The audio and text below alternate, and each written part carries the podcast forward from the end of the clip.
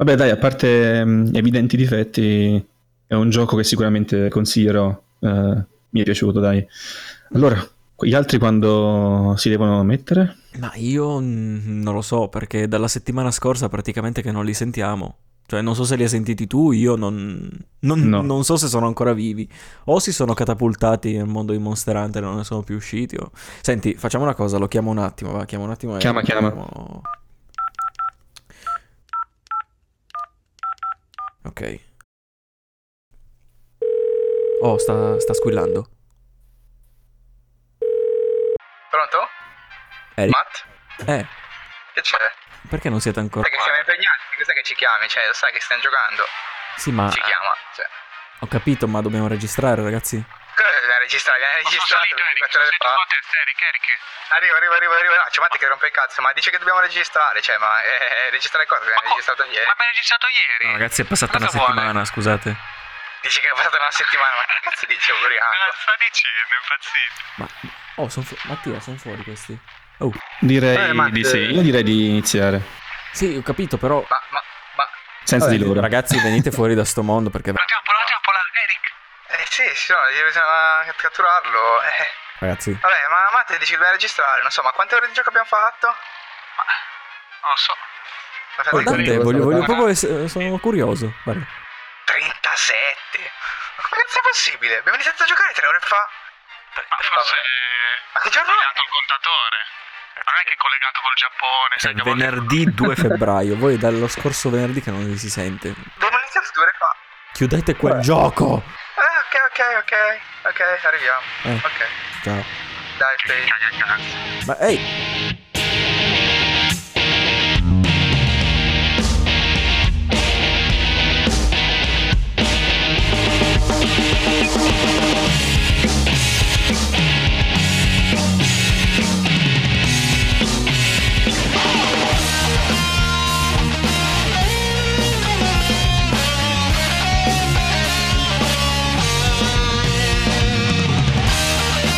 Benvenuti alla diciottesima puntata di TriCast, il podcast che ci prova. Innanzitutto, prima di presentare, volevo ringraziare tutti i nostri ascoltatori.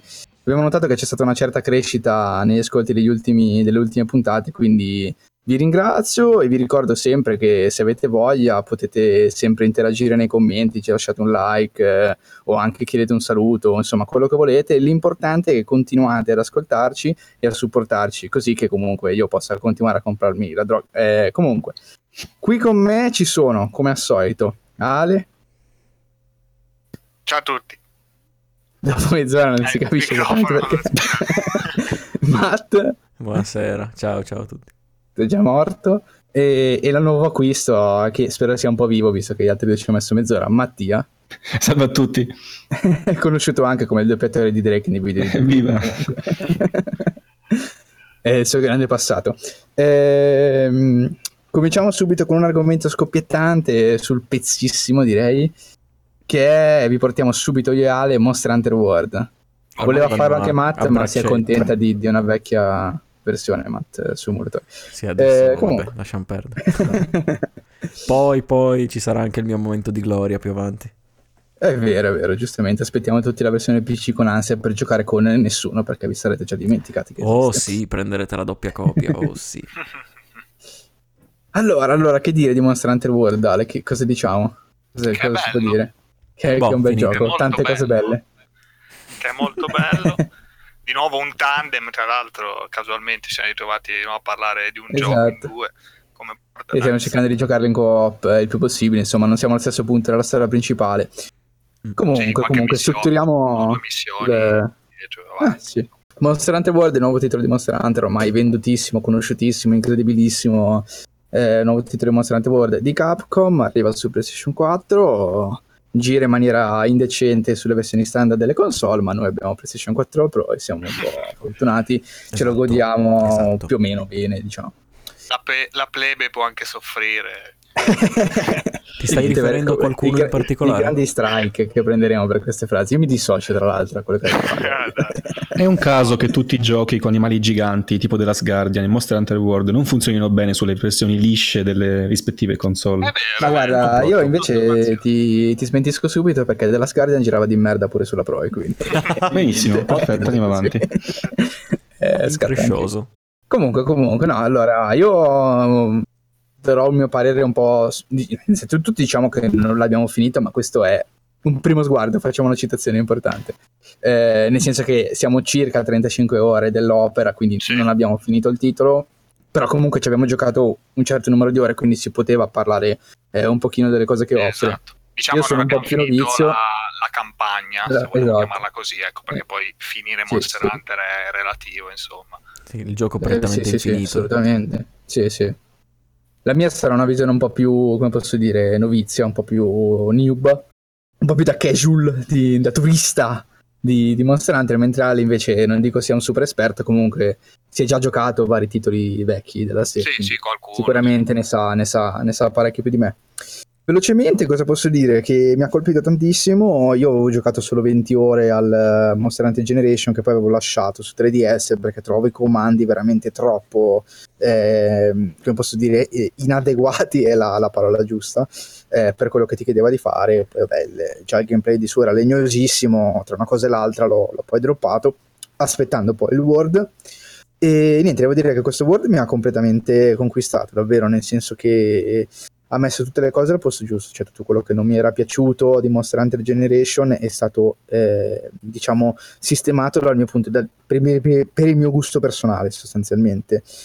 Che cosa sono secondo me i punti salienti? Sono assolutamente la costruzione di, di una mappa aperta, ci sono varie mappe ovviamente di, tipi di, di differenti tipi, però eh, si parla di mappe aperte senza caricamenti, con un level design esatto. secondo me eccelso, eh, una libertà di esplorazione assoluta, le mappe molto fitte, molto grandi, eh, spesso è veramente difficile orientarsi, insomma danno veramente il, uh, l'impressione e e il sentore di, di immersione all'interno del gioco. Sì, e Poi, spesso vabbè, scopri sì, nuove sì. zone, magari dopo 10 ore che l'hai esplorata, mille missioni, però sblocchi Sì. nuove, nuove È aree. Cioè, verissimo, trovi in realtà più che sblocchi perché sono sempre state lì, però non avevi magari trovato quel cunicolo, quell'aliana da su cui, sali- su cui salire, veramente figo. Esattamente, ed è, ed è veramente, sì, è veramente figo.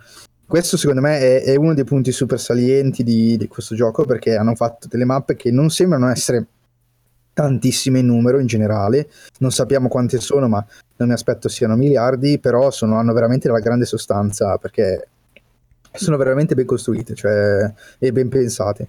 Poi, secondo punto saliente, secondo me, vabbè, giocando, essendo su PlayStation 4, ma in generale anche su One, o poi quando arriverà su PC, avendo un sistema di controllo adeguato a quello che ti chiede di fare il gioco, cioè il gameplay veramente, così come il combat system, secondo me fa un salto in avanti incredibile, eh, in quanto riguarda proprio, non so come dire, proprio essere user friendly, nel senso che hai un pad in mano eh, che ti offre le possibilità eh, che il gioco poi ti richiede effettivamente. Sì, sì, hanno snellito molto, ma in positivo, cioè senza ridurre poi la- eccessivamente la difficoltà, cioè comunque renderlo più semplice, ma lo rendono più accessibile. L'hanno reso più Sì, sì, accessibile. sì, esattamente. Sì, sì, sì. L'hanno reso veramente molto sì, accessibile, capibile a chi comunque non, non è avvezzo, diciamo, alla, alla serie. E l'hanno fatto, secondo me, impostando tantissimi menu all'interno del gioco eh, in maniera veramente intelligente Sì, e, e intuitiva, nel decisamente. senso che uno si gira i menu, ok, sono tanti, è vero, quindi bisogna starci un po' dietro all'inizio e mettere insieme i pezzi, però c'è scritto tutto, è tutto spiegato, mentre gli altri un po' col cazzo, insomma, che, che Sì, trovi sì, le spiegazioni. hanno fatto un Sì. lavorone, sì, sì, sotto tutti i punti di vista, veramente, veramente impressionante. Cioè, comunque, per carità, chi non conosce la serie per nulla si troverà un po' spiazzato, chiaramente, ma ci sta, è normale, cioè, me lo, me lo posso immaginare, ecco, uno magari "No, mi compro questo gioco che non si sento parlare benissimo, poi eh, entra lì, si trova 15 tipi di armi, missioni a destra e a sinistra, taglie, richieste, robe, eh, crafting, co- cioè si può anche impazzire, però secondo me con un attimo di, ecco, di- ti accorgi poi che mh, trovi tutto quello di cui hai bisogno, cioè piano piano appunto guardi quel, leggi lì, leggi là, ok, adesso ho capito, si fa così, così, mentre negli altri, minchia, ce ne voleva, dovevi passare veramente le ore proprio a imparare anche cose banali. Sì, Io in prima sì, persona ho provato, la, ho provato la beta e mi sono Sì. trovato un po' spiazzato all'inizio. Mm, anch'io. perché è così anche nel gioco poi finale, cioè ti spiega poco, cioè te lo spiega un po' velocemente con tanti Allora, io ti of subito- text. Ne, ne parlammo anche, io ho provato la beta, l'ho fatto, questo che, che rispondo io, nonostante sap- ne sappia nettamente di meno. Ehm, come dire, ne parlammo già, forse non mi ricordo se ne parlavamo proprio con te Mattia, ma sicuramente con Matte e con Ale, eh, che la beta in realtà era una beta secondo me per chi già comunque conosceva il gioco, nel senso che ti metteva lì tre missioni, un equipaggiamento prefatto, ti buttava dentro, ti diceva caccia al mostro eh, e tu insomma cacciavi il mostro e basta, non potevi tenerti nessun tipo di, di equipaggiamento, nessun tipo di pezzo, niente di niente, non c'era nessun tutorial. Eh, era la caccia fatta per chi sa cos'è Monster Hunter, vuole provare Monster Hunter World per vedere come è cambiato ed è comunque cosciente del fatto che eh, Monster Hunter in generale non è solo quello, cioè non è solo eh, ti butto dentro la missione e vai a fare la caccia, c'è tutto un contorno di- che viene poi sviluppato. Quando tu mi dici giustamente che nella beta ti sei trovato spiazzato, io non, non sono stupito, nel senso che tutta la parte di spiegazione di come si utilizzano le armi, tutta la parte proprio di tutorial all'interno del gioco, c'è proprio un'area predisposta al tutorial, di come imparare le esatto. combo delle armi, quella parte lì non c'era. Quindi loro cosa facevano nella beta? Ti mettevano in faccia tutti gli equipaggiamenti, diciamo, base, con eh, un tipo per ogni arma tu potevi, se non sai niente, ti scegli l'arma che ti intriga di più, però poi entri in caccia che non sai usare quell'arma perché non sai che tasti ti servono Appunto. per fare le combo. Eh, questo era secondo me un problema molto forte, almeno che io ho, ho- sperimentato su di me col Generation, ma che con Word non, non sussiste perché c'è appunto quest'area dedicata all'interno del gioco Mm. eh, al tutorial praticamente tu ti equipaggi una delle armi che hai craftato oppure una delle armi base che ti offre il gioco entri dentro e ti si sblocca all'interno di questa area tutta una serie di HUD eh, per insegnarti a fare le combo Eh, hai tutti i tasti che puoi utilizzare per iniziare le combo sulla sinistra e quando inizi una combo ti appare in tempo reale i tasti che puoi schiacciare eh, per continuare e, e usare altre combo. Se faccio cerchio, mi dice col cerchio hai fatto questo, ora puoi premere eh, cerchio, triangolo oppure R3 o ne so io Questo nel gioco combo. completo. Sì, sì, sì, sono nel gioco completo. In realtà anche Eh, nella beta c'era una piccola area dove tu potevi Sì. fare una, mm, il- insomma, la- le combo con, ehm, con i vari tasti e ti diceva... Ah sì, me la Ti dava, ti dava un piccolo cosa. aiuto. Sì, sì, sì, c'era, c'era, mi ricordo. Ah, allora c'era, ok. Ma Allora comunque, c'era, sì, sì, sì, per allora ti eh, un attimo correggere Eric, ma piccolezza, cioè anche negli Sì, altri sì, sì. video comunque c'era l'area di addestramento, però qua è strutturata molto meglio. Ma soprattutto qualsiasi tutorial che tu eh, per dire appena parli con il tizio che ti forgia le armi, parli con eh, il biologo, parli con quell'altro, eh, alla fine ti viene tutto salvato nel tuo menu che tu poi se ti dimentichi il giorno dopo, una settimana dopo, eh, te lo riguardi e ok, cioè comunque Giustamente. riesci ah. a Tutto segnato, sì, sì, senza problema a riprendere do- dove insomma dove eri rimasto.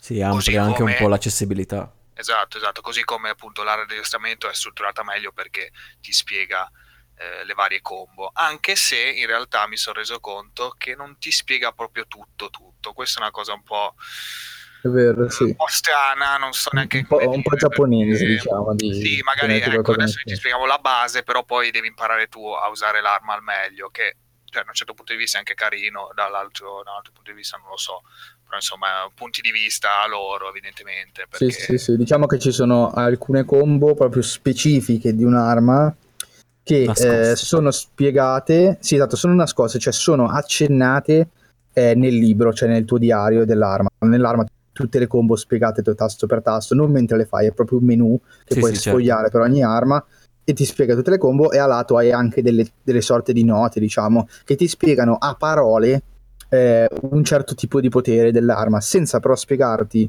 o almeno io ancora non l'ho trovata la spiegazione, sono 35 ore di gioco, magari sta in un altro menu, sono davvero tantissimi, eh, ti spiegano cosa puoi fare, ma non ti dicono esattamente la combinazione di tasti per farlo.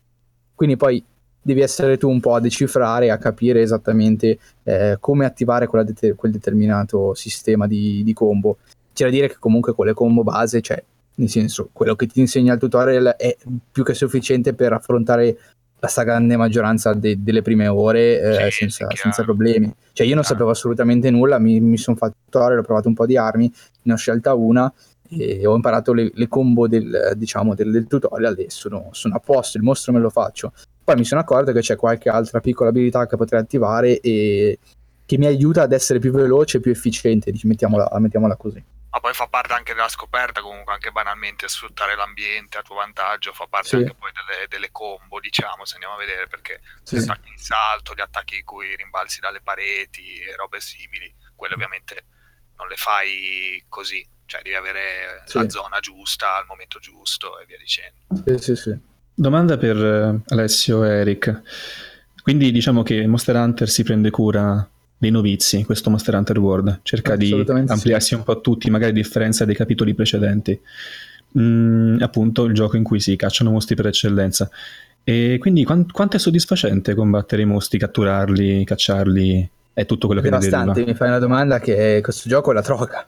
Cioè, nel senso, io non voglio essere super entusiasta, però secondo me ha veramente eh, quello step avanti rispetto alla media, non a tutti ovviamente, ma alla media dei videogiochi. Cioè, è quel gioco, come tanti altri, ma non come tutti, che è divertente giocare anche senza avere l'obiettivo. Cioè, nel senso, è divertente giocarlo per giocarlo, cioè devi fare la caccia al mostro, è divertente farlo, appunto. Poi, ok, c'è l'obiettivo, c'è quello, segui la quest principale, eh, scopri nuovi mostri facendo la quest principale, quindi uno ha piacere ovviamente anche seguire le direzioni date dal gioco. Però spesso e volentieri ti trovi nella situazione di dover cacciare un mostro già cacciato per farmarne i pezzi, per eh, craftarne l'armatura, no? Ed, almeno per me personalmente non è mai stata una scocciatura eh, tornare indietro a cacciare. È vero anche che non ho miliardi di ore, magari più avanti mi scoccerò, anzi Beh, sicuramente certo. più avanti mi scoccerò. Però nel giocare eh, ci sono molti giochi invece in cui ad un certo punto, quando ti chiedono di fare, tra virgolette, backtracking, cioè di fermarti dall'avanzamento del gioco e di fare rifare magari qualche azione, può essere un po' più scocciante. Qua invece cioè, è proprio il cuore, è bello combattere contro le bestie eh, ed è proprio, cioè, anche se mi chiedono di rifare, anzi è previsto per farmare le cose di rifare più volte un mostro, mi sono sempre trovato assolutamente a mio agio e mi sono sempre divertito tanto. Cioè non, non poco, proprio tanto, cioè io mi sto divertendo tantissimo eh, con questo gioco. È bello uccidere queste vista- povere belve indifese. Adesso ci abbiamo tutti gli, animale- eh, gli animalisti contro.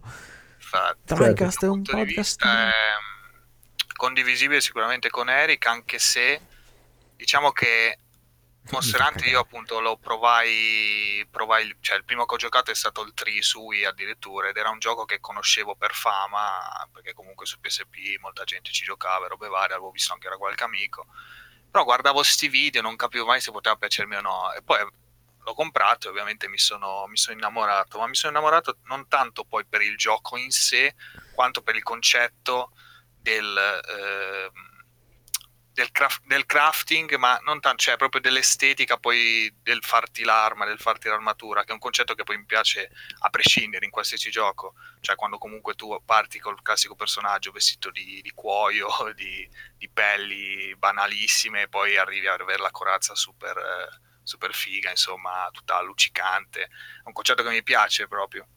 Perché Quindi- praticamente tu arrivi con l'armatura e dici questa l'ho fatta io perché ho ucciso questo mostro qui che mi ha dato questa armatura. Quindi quello, quello Sì, è il sì, ma in dietro. generale, cioè avere comunque diventare proprio diventare figo, no? avere Sì, sì, l'armatura spessa, il super spadone, robe varie, è un concetto che mi piace per quello che gioco a giochi come appunto, non so, Diablo, come giocavo anche a... come mi piace poi il concetto anche dell'MMORPG a cui diciamo Monster Hunter è molto, molto affine, Eh sì. pur scremando poi moltissimo in termini di pesantezza, di tempo, di impegno, cioè è un gioco molto più accessibile chiaramente, non è, non è l'MMO che ci devi dedicare veramente, non è il lavoro, ecco, non è un secondo lavoro.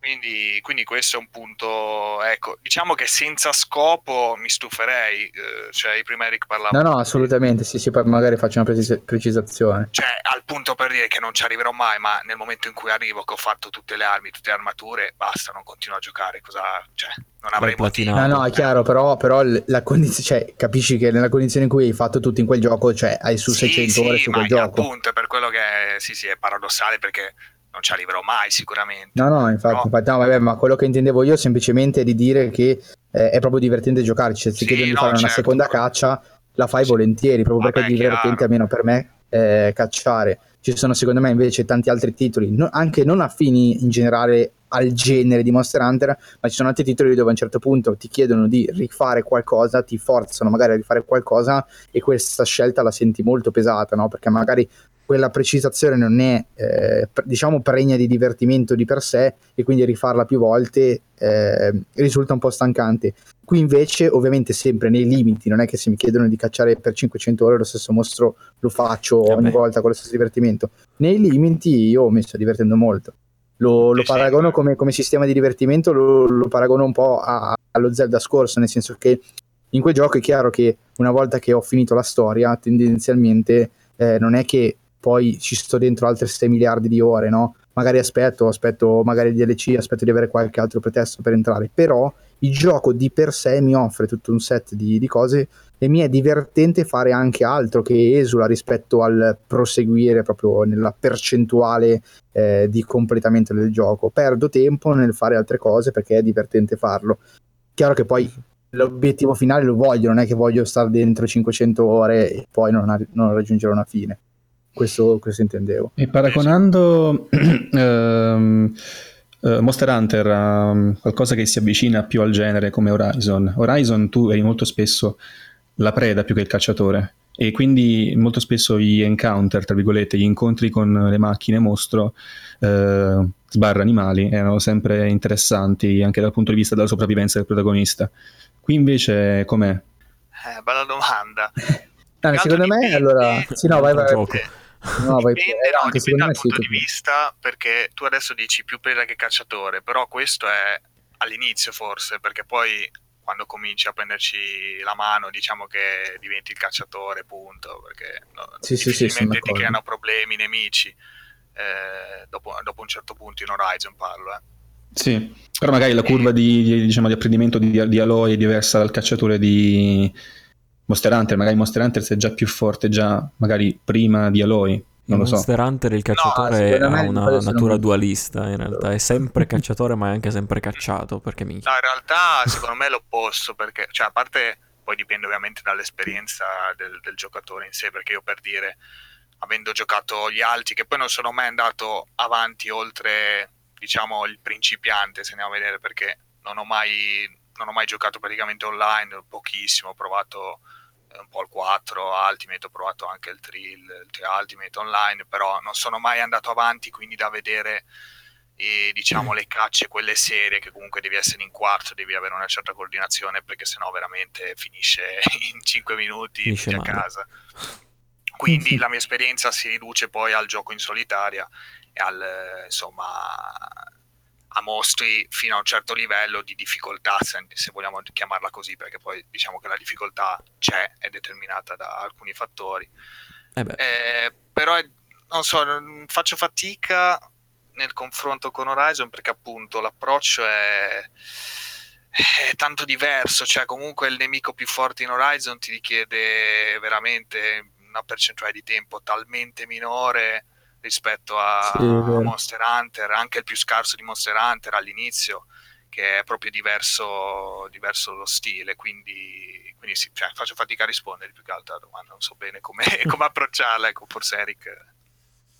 No, eh, io, io, cioè, nel senso, ho capito cosa voleva dire Ale. Cioè, secondo me, le due giochi sono impostati in maniera così differente, nonostante entrambi eh, includano la battaglia contro grandi bestie, sono impostati in maniera completamente differente. Eh, secondo me, eh, come posso dire, sì, vengono messi nello stesso cestone, diciamo, del, ehm, degli action adventure, che però abbiamo più volte detto, no? un cestone così grande che non si capisce bene cosa ci vada dentro e cosa no. Sì. Eh, i- in Horizon semplicemente hai una prosecuzione, eh, come possiamo dire, molto lineare. Fine i mostri ti richiedono, se vogliamo, anche un po' poca abilità, nel senso che sono tutti molto belli, però sconfitto una volta, sconfitto due volte, la terza volta quelli con le abilità giuste eh, lo, lo tiri giù, ma in veramente in 30 secondi. In Monster Hunter questo non, eh, non avviene assolutamente, cioè c'è un approccio del tutto diverso, cioè c'è una preparazione alla missione con determinate, eh, determinate abilità, con determinate armi, entri e comunque anche se sei molto avanti, cioè dentro 10 minuti, 15 minuti ci devi stare per fare il mostro. Cioè, sono due impostazioni completamente differenti. Oppure Eh, 50 minuti come ho fatto io prima, ma. Anche, sì, sì, sì, mostri più forti puoi metterci tranquillamente, puoi anche fallire la missione, immagino. Cioè, a me non è ancora successo, ma capiterà sicuramente con i mostri più forti di, di fallire la missione, che ha un cap di 50 minuti solitamente. Sì, Cioè, capito. secondo me il, il paragone eh, tra Horizon e Monster Hunter cioè, c'è, nel senso che entrambi sono giochi che eh, ti fanno cacciare i mostri, però hanno due impostazioni, secondo me, così differenti che cioè, la risposta alla domanda di fatto non c'è. Cioè, la risposta alla domanda è: sono due giochi così differenti che non hanno qualcosa in comune. Cioè, a parte ok, il set di Aloy no? in eh, Monster Hunter. Vabbè, a parte il fatto della collaborazione, però dico, cioè, non è, non è- non- secondo me non, c'è da, non è da fare questo paragone perché sono due giochi che hanno due scopi completamente differenti. Ah, ok, molto importante perché magari qualcuno potrebbe dire: è piaciuto Horizon, adesso proviamo Monster Hunter, che sempre i mostri si no, cacciano. assolutamente no, assolutamente quindi- no, e ti rispondo velocissimo, scusami. Eh, per il semplice fatto che tu giochi ad Horizon e giustamente la caccia ai mostri è figa. Cioè, è un, è un buon, un ottimo, eccellente componente di tutta la storia. Ma la storia è prettamente story driven alla fine, cioè tu segui le varie quest, le sub quest. In Horizon giochi per, per la storia. Poi io mi sono divertito molto in Horizon, ho fatto tante ore per maxare Aloy prima del tempo, diciamo, mi è piaciuto cacciare, no? E l'ho fatto un po' di volte, ma tendenzialmente in Horizon vai avanti con l'unico scopo di andare avanti nella storia, sostanzialmente. Molto Perché importante questo è quello che ci viene ascolta. richiesto. Sì, sì, Cosa? no, appunto. Un'informazione molto importante anche, anche per chi ci ascolta, magari Sì, potrebbe sì, pensare qualcosa di diverso, è importante Sì, precisare. poi che Il lo Monster Hunter è- a, Sì. a determinate persone. Monster Hunter non è così, cioè adesso con World c'è anche la componente di storia giustamente e la stiamo seguendo e sicuramente una volta finita ci darà un senso di conclusione al gioco, ma la caccia è proprio impostata in maniera differente, cioè esatto. la caccia è proprio la, la missione che tu ti prepari, c'è una certa strategia, c'è una certa, come posso dire, conoscenza del gioco che ti permette poi di entrare a caccia, faccio questo per costruire quest'altro, perché so che questo set ha delle abilità buone, quindi io vado a farmi quel mostro, eh, per farmi fine- quel mostro mi sono preparato quest'arma eh, che so che è debole e allora cioè, e si incrementa tutto così vai sempre più avanti poi ovviamente tu fai la principale sblocchi nuovi mostri eh, sconfiggi quei mostri scopri quali sono i loro set decidi se farli o meno e vai avanti così. Mentre in Horizon questa cosa non esiste sostanzialmente cioè il crafting in Horizon è molto più risicato molto più lineare così come lo sono le abilità del protagonista Horizon è molto story driven, Monster Hunter World lo è molto meno. Se in Horizon non ti piace molto cacciare le macchine, ma ti piace la storia, vai avanti, tiri dritto fino alla fine del gioco senza grossi problemi. In Monster Hunter, se non ti piace cacciare il mostro, puoi un problema. il gioco e buttarlo fuori dalla, dalla finestra. Cioè. Se No, non posso inserirmi, tra l'altro, No. che mi è fatto venire in mente la, la- il fattore storia, ecco. In questo qua hanno è uno, diciamo, delle vabbè, dire maggiori, no, però comunque è un eh, cambiamento, è un miglioramento notevole, dove appunto c'è una storia corposa, cioè a quanto pare per adesso, nel senso comunque c'è strutturata abbastanza bene con eh, scene, con cutscene, con motore di gioco, comunque c'è impronta cinematografica alla fine, se andiamo... Cioè, Sì, sì, senza sì. esagerare, eh, chiaramente, però soprattutto il fattore che tu comunque la missione principale non la puoi ripetere, cioè sono proprio capitoli di... È una storia. del Sì, sì, gioco. sì. Mhm. Mentre negli altri avevi... ave- Le missioni principali le avevi, però erano missioni, punto. Cioè, Sì, facevi quel ripetere mostro nuovo, eh, prosegui, basta, potevi anche ripeterle appunto quanto volevi all'infinito e niente. Qua invece hanno strutturato così, tra l'altro anche con cose molto, molto belle, molto interessanti, insomma, che ti ritrovi un po' lì a un certo punto, arriva magari il colpo di scena che arriva il mostro, che non te l'aspetti e così via. Molto Oh carino. mio Dio!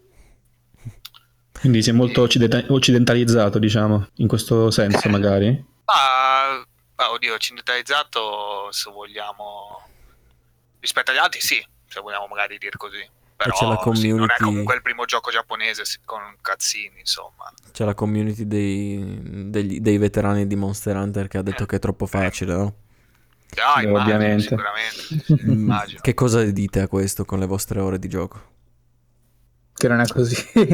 no, nel senso che secondo me eh, hanno semplificato, cioè è quello che io sostengo anche riguardo il retro gaming, hanno semplificato tutto un set di cose che sono state semplificate, è vero, cioè il gioco è più semplice da approcciare, e questo è indubbio. È quello, Però infatti. ci sono andati a semplificare quelle cose che secondo me non inficiano il divertimento, ma ti fanno solo venire il fegato marcio. Perché se Inutilmente un'arma- difficili. È quello Esatto, che... ma perché cioè, è, di- è di- è difficoltà artificiale quella che l'ha aggiunta, perché se io ho un'arma, ma tu non mi spieghi quali sono le combo, mettiamola così semplicisticamente, non è proprio così, però un esempio facile, e tu non mi spieghi come sono Sì, le sì, combo, no? E io per impararlo devo fare 6-7 ore di cacce per capire bene come funzionano, cioè eh, con quel sistema di comandi, tra l'altro, che è di suo già impestato perché è molto limitato, cioè per me questa semplificazione non è un ho tolto della vera difficoltà del gioco, ma è ti ho tolto dei limiti che prima avevi e che ti rendevano il gioco abbastanza esasperante. Ma di fatto me va così, cioè non è attenzione, che... attenzione a questo perché in realtà non è il gioco più semplice, ma è semplicemente il tutto più accessibile. Perché la Esatto. difficoltà Esatto, poi che si no, viene come ho a formare prima, dopo, esatto. immagino che sia comunque costante con una curva di difficoltà più o meno No, no, ma ripida. Infatti, eh, la cosa che secondo me hanno migliorato tantissimo, che sembra semplificazioni, in realtà ti migliora un sacco, intanto il divertimento, come ha detto appena Eric, l'accessibilità, come ha detto Mattia, ma soprattutto il ritmo, perché prima cosa succedeva? Tu entravi nella missione, intanto eh, avevi comunque un'esplorazione molto brutta, perché avevi queste piccole zone eh, de- numerate, ogni zona aveva il suo caricamento, quindi uscivi dalla zona, entravi in un'altra caricamento. Cioè avevi Sì. tutti questi momenti morti, poi ti mettevi a picconare, ci mettevi tantissimo perché era lento, cioè eri lento a fare qualsiasi cosa nella raccolta, nel, in qualsiasi cosa, cioè il nemico stupidissimo che magari dici vabbè lo, adesso me lì davanti, me lo, me lo uccido così lo, eh, lo taglio e ci piglio le pelli, ci mettevi tantissimo, cioè Lo tutto hanno accelerato tutti questi processi, hanno migliorato anche eh, grazie a questo mondo molto interattivo, perché tu cos'hai? Cioè, per dire, prima magari ti potevi craftare negli altri, cioè anche qua penso, almeno per adesso non l'ho notate comunque sicuramente, ti craftavi la bomba, no? La bomba che poteva essere quella lampo, la bomba velenosa e così via, no? Il barilone. Qua, qua invece, sì, anche i barili, ma più che altro quelle bombette più piccole, no? Ah, Qua ok. invece ci sono gli animali in giro eh, interagibili, quindi per dire c'è, che ne so, rospo paralizzante, no? Tu ci tiri un calcio a sto rospo, sto rospo si gonfia ed esplode una nube che paralizza, no? Quindi capito, cioè, perché è un aiuto perché tu magari arriveresti in quel punto che se non ci fosse stato rospo non avevi assolutamente una bomba paralizzante o Bello. una trappola scossa. Bello. Però col mostro, se lo sfrutti bene, quindi se il mostro ti sta venendo incontro e via dicendo, col giusto tempismo, anche perché non è neanche facile, perché poi la nube insomma si dissolve, quindi non è che il mostro se ci passa dopo mezz'ora si, si paralizza. E sfrutti bene questi, questi elementi, ti aiuti con la caccia, così come l'interazione con i mostri, che è una cosa molto figa di cui ancora non abbiamo parlato, che è veramente, veramente interessante. Cioè ogni zona ha il suo ecosistema con mostri di varia difficoltà, quindi tu comunque per dire negli altri tu iniziavi, iniziavi dal solito lucertolone semplice senza attacchi elementali, poi andavi a quello volante, poi andavi, cominciavi un po' con i vari elementi e dovevi gestirti la cosa, difficoltà crescente. Sì. Qua invece appunto c'è un ecosistema, cosa vuol dire? Che in ogni zona ci sarà quello più debole, quello intermedio, quello più forte, no? Meno Alla. Xenoblade così, dato che... Per fare un paragone diretto. Ma la Xenoblade perché... non- Perché ogni zona alla fine era aperta e comunque tu mh, ti Ah trovavi sì, vedevi, genere esatto, sì, sì, vedevi anche i mostri di livello più alto, sì, in quello Esatto, intendi. eh, Staci alla Sì, larga. Sì, sì, diciamo, diciamo anche così, sì. Però eh, questo per dire che magari entri in una zona, hai fatto appena per dire uno dei mostri più, più tosti che fai, lo fai nella prima zona, no? Che è questo Anjanat, questo praticamente sì, lo avete visto nel trailer, una specie di T-Rex, se andiamo a vedere un po', ci Mhm. assomiglia Sì, molto sì, al sì. classico T-Rex. Non la palla. Eh, queste alette comunque non vola, sputa fuoco ed è molto potente perché ha molti HP, fa un sacco di danno. Poi tu superato quello, vai per dire nella, nella zona successiva, incontri invece un mostro molto più semplice perché nella catena alimentare della zona comunque non è il più forte e, e, insomma, e niente, vai avanti così, però è, è bello, cioè più, più facile sì, ma come lo erano più facili comunque i precedenti rispetto a- ai primi, secondo me, cioè io quello su PSP, il Freedom Unite, lo abbandonai perché era veramente troppo difficile da solo.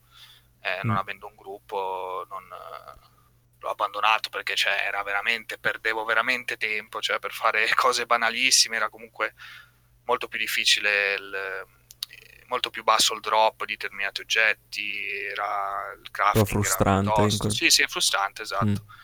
Mentre Sì, dopo sì. comunque era tutto più- più semplice, me la sono gestita anche da solo, mi sono divertito anche da solo. Mm. Qua, qua ecco, è così, però sì, è un po' più facile, però bisogna vedere poi, adesso noi siamo alle missioni ancora di basso grado, che ci sarà anche l'alto grado, non so poi se ci sarà pure il grado, il grado G, non ho ancora Sì, capito ci se sarà o no. sicuramente, sì, sì, sì. E lì ragazzi, cioè, è difficile, lì devi giocare in gruppo, minimo, minimo due, tre, quattro, perché, perché sennò poi figurati, ci Sì, sì, shottano come niente. Sì, un altro- un'altra semplificazione, giusto sempre per fare un attimo paragone e far capire un attimino. Lui ha parlato prima di, di picconare i materiali, dico picconare perché abbiamo giocato a Metin 2 e ormai sono marchiato con questo, questo termine. In Monster Hunter World hai il piccone base, in realtà neanche ce l'hai, cioè ti avvicini alla, alla sorgente di minerali, no, la batti col piccone, Sì, sì, hanno ridotto anche alcuni oggetti inutili.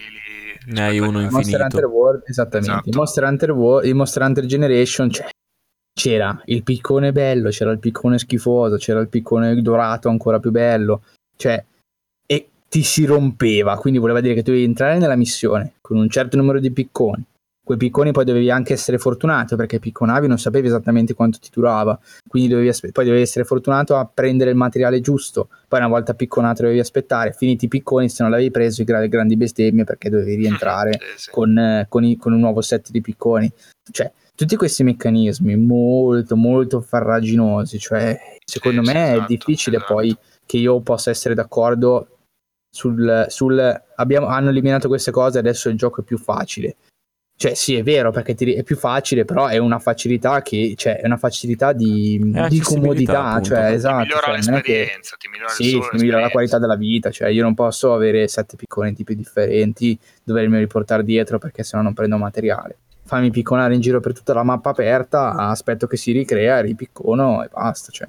Non c'è bisogno di quella minuzia incredibile di craftare anche ciò che ti serve per prendere gli oggetti per- con cui craftare, che c'era prima sostanzialmente, perché prima craftavi anche il piccone, cioè nel senso Sì, sì, era, esatto. era un po' troppo ehm, in questo senso. Mm, Adesso che sto ci ha messo... Sì, scusami Matt. No, vai, eh, vai tu, vai tu.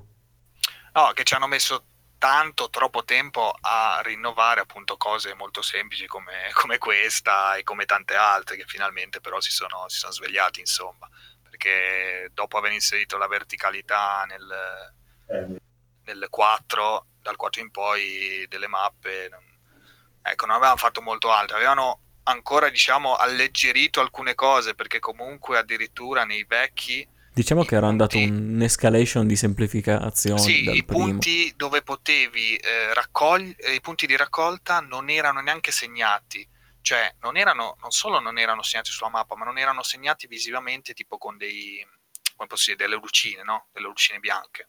E, e tu così ti avvicinavi, le vedevi e raccoglievi. Invece, cioè, addirittura tipo su PSP non c'era neanche quello, quindi tu a volte dovevi capire, cioè letteralmente andare al- alla ricerca del pixel, del, della, della texture giusta per capire se potevi raccogliere o no. Cioè, Ma sì, mi ricordo Eh, che, cioè, è veramente esagerato così. da quelli che sto facendo io adesso, nel senso, adesso sto giocando, sto- inizierò a giocare di nuovo con un amico il Freedom Unite su PSP e quello che sto facendo io per Wii U, che è il 3 Ultimate, l'avevi detto prima, mi pare. Sì, sì, sì. Anche lì devi andare a cercare comunque la texture diversa, l'elemento che stona per eh, vedere il crafting, eccetera. Eh, sì, sì, appunto. Una cosa però che può dar, dà fastidio assolutamente la, la probabilità è ogni volta che devi andare lì a picconare, ci metti tre ore ovviamente.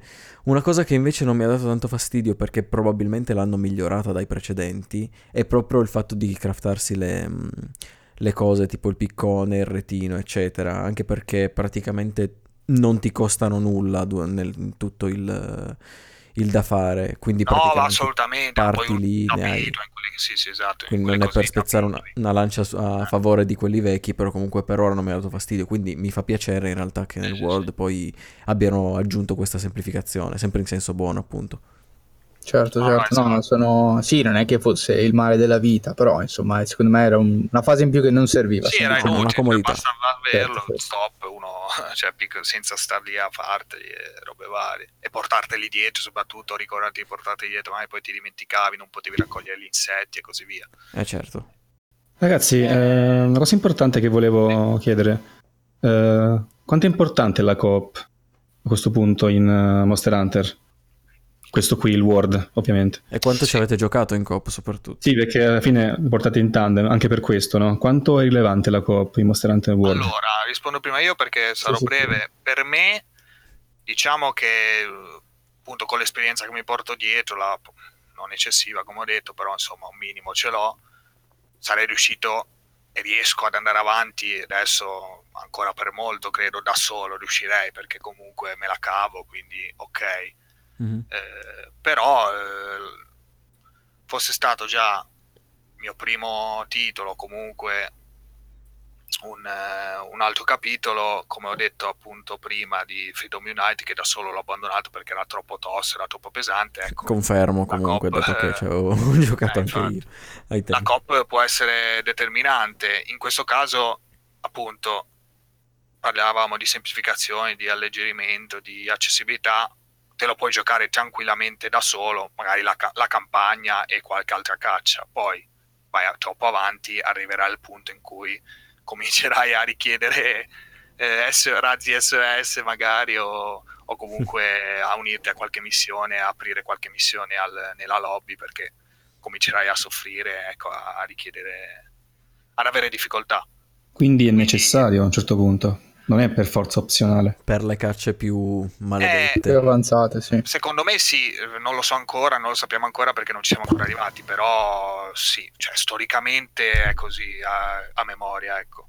Altra cosa che Seppur mi domandavo, scusa, scusa. giocato- Sì, sì, no, dicevo, so- seppur non ho esperienza per quanto riguarda le missioni super avanzate, però appunto eh, qualche, da vedere i video semplicemente o comunque leggere forum, robe, bene o male so che la difficoltà poi si alza parecchio. Mhm. Eh, la cosa relativa sempre alla community volevo chiedere. Va bene. Sì. No problem. Eh, Questo è tutto- c'è problema, della- tutto live, vai, vai, vai. diretta. cosa volevi- allora, io, innanzitutto poi rispondo io cos'è questa maleducazione che si salta qua. Sì, in effetti. Sì, sì, no, scusa. Eh, ma- maleducazione, no, no, no. no. La pubblicità No, vabbè, ma io risponderò da un poi- altro punto di vista, nel senso che Ale giustamente ha detto quello che è oggettivo, nel senso di eh, all'inizio anch'io le missioni principali le sto facendo da sole, potrei andare avanti da solo, so già che fino a un certo punto potrò andare avanti da sole, poi cacce più avanzate, vorrà dire co-op, strategia, collaborazione. Eh già. Dal punto di vista poi del gioco fattuale, giocare in coop e farsi le cacce in coop, anche se non c'è esattamente bisogno di farlo, comunque è molto divertente e, e secondo me eh, diciamo, eh, migliora molto l'esperienza perché farsi una caccia in coop comunque secondo me è molto più divertente che non farsela da solo perché l'ambiente Sicuro. ti offre tutta una serie di, eh, di opportunità che eh, di fatto rendono una caccia diversa farsela in due cioè una tira il mostro a un certo punto così l'altro vi può saltare addosso o dall'alto più Sì, sì, facilmente vero. oppure uno si porta l'arma di un certo tipo, uno la avvelena e l'altro magari si porta l'arma che è più debole, eh, cose così, uno c'ha il tempo cose poi con... entra in gioco perché ci metti Esatto, meno ci metti molto meno tempo e il reward è lo stesso. contemporaneamente, il reward per tutti Sì, e sì. via dicendo, sì sì. Esattamente. Conviene, sì, comunque sì, sì. la cooperativa conviene. Va bene. Nota negativa, adesso mi è venuto in mente tra l'altro grazie alla domanda di Mattia, che se invece magari sei uno che se lo compra però non hai magari un amico stretto o comunque un conoscente che ce l'ha ma vuoi giocare in cooperativa con eh, altra gente forse ecco su quello sono stati un po' macchinosi sull'online Sì, perché vero. questa creazione di lobby suddivise in 16 giocatori diventa un po', cioè non è che c'è un matchmaking totale, quindi tu dici ok, vabbè, con tutta la gente che si sta giocando qualcuno trovo che fa la mia missione o comunque se apro una missione qualcuno entra. Non è detto perché, cioè, 16 persone sono 16 persone, cioè, son- non sono tantissime. Tu metti Sì, una non, ho, missione, non ho nemmeno io non capito bene questa scelta. Ma scusa, 16 persone per una Che caccia. tu in pratica... No, secondo me 16 sono più di persone 16. nella lobby. Nella Sono Ah. lobby. più- o sono 16 o sono, sono un po' di più. Ah, ok, sono come solo- al solito 4. Sì, sì, sì. Perfetto. No, perché minchia, 16 persone che mazzolano un mostro, poverino. No. sì, anche io ho capito molto bene la scelta perché cosa succede? Praticamente quando tu eh, entri nel, nel gioco, scegli il tuo save e poi gli dici cerca sessione. Le sessioni sono istanze di gioco eh, con server dedicati composti, come diceva Ale, da 16 persone. In questa maniera, come diceva lui, cioè, la, la popolazione giocante cioè, è super frammentata, incredibilmente, eh, in tantissime piccole sessioni.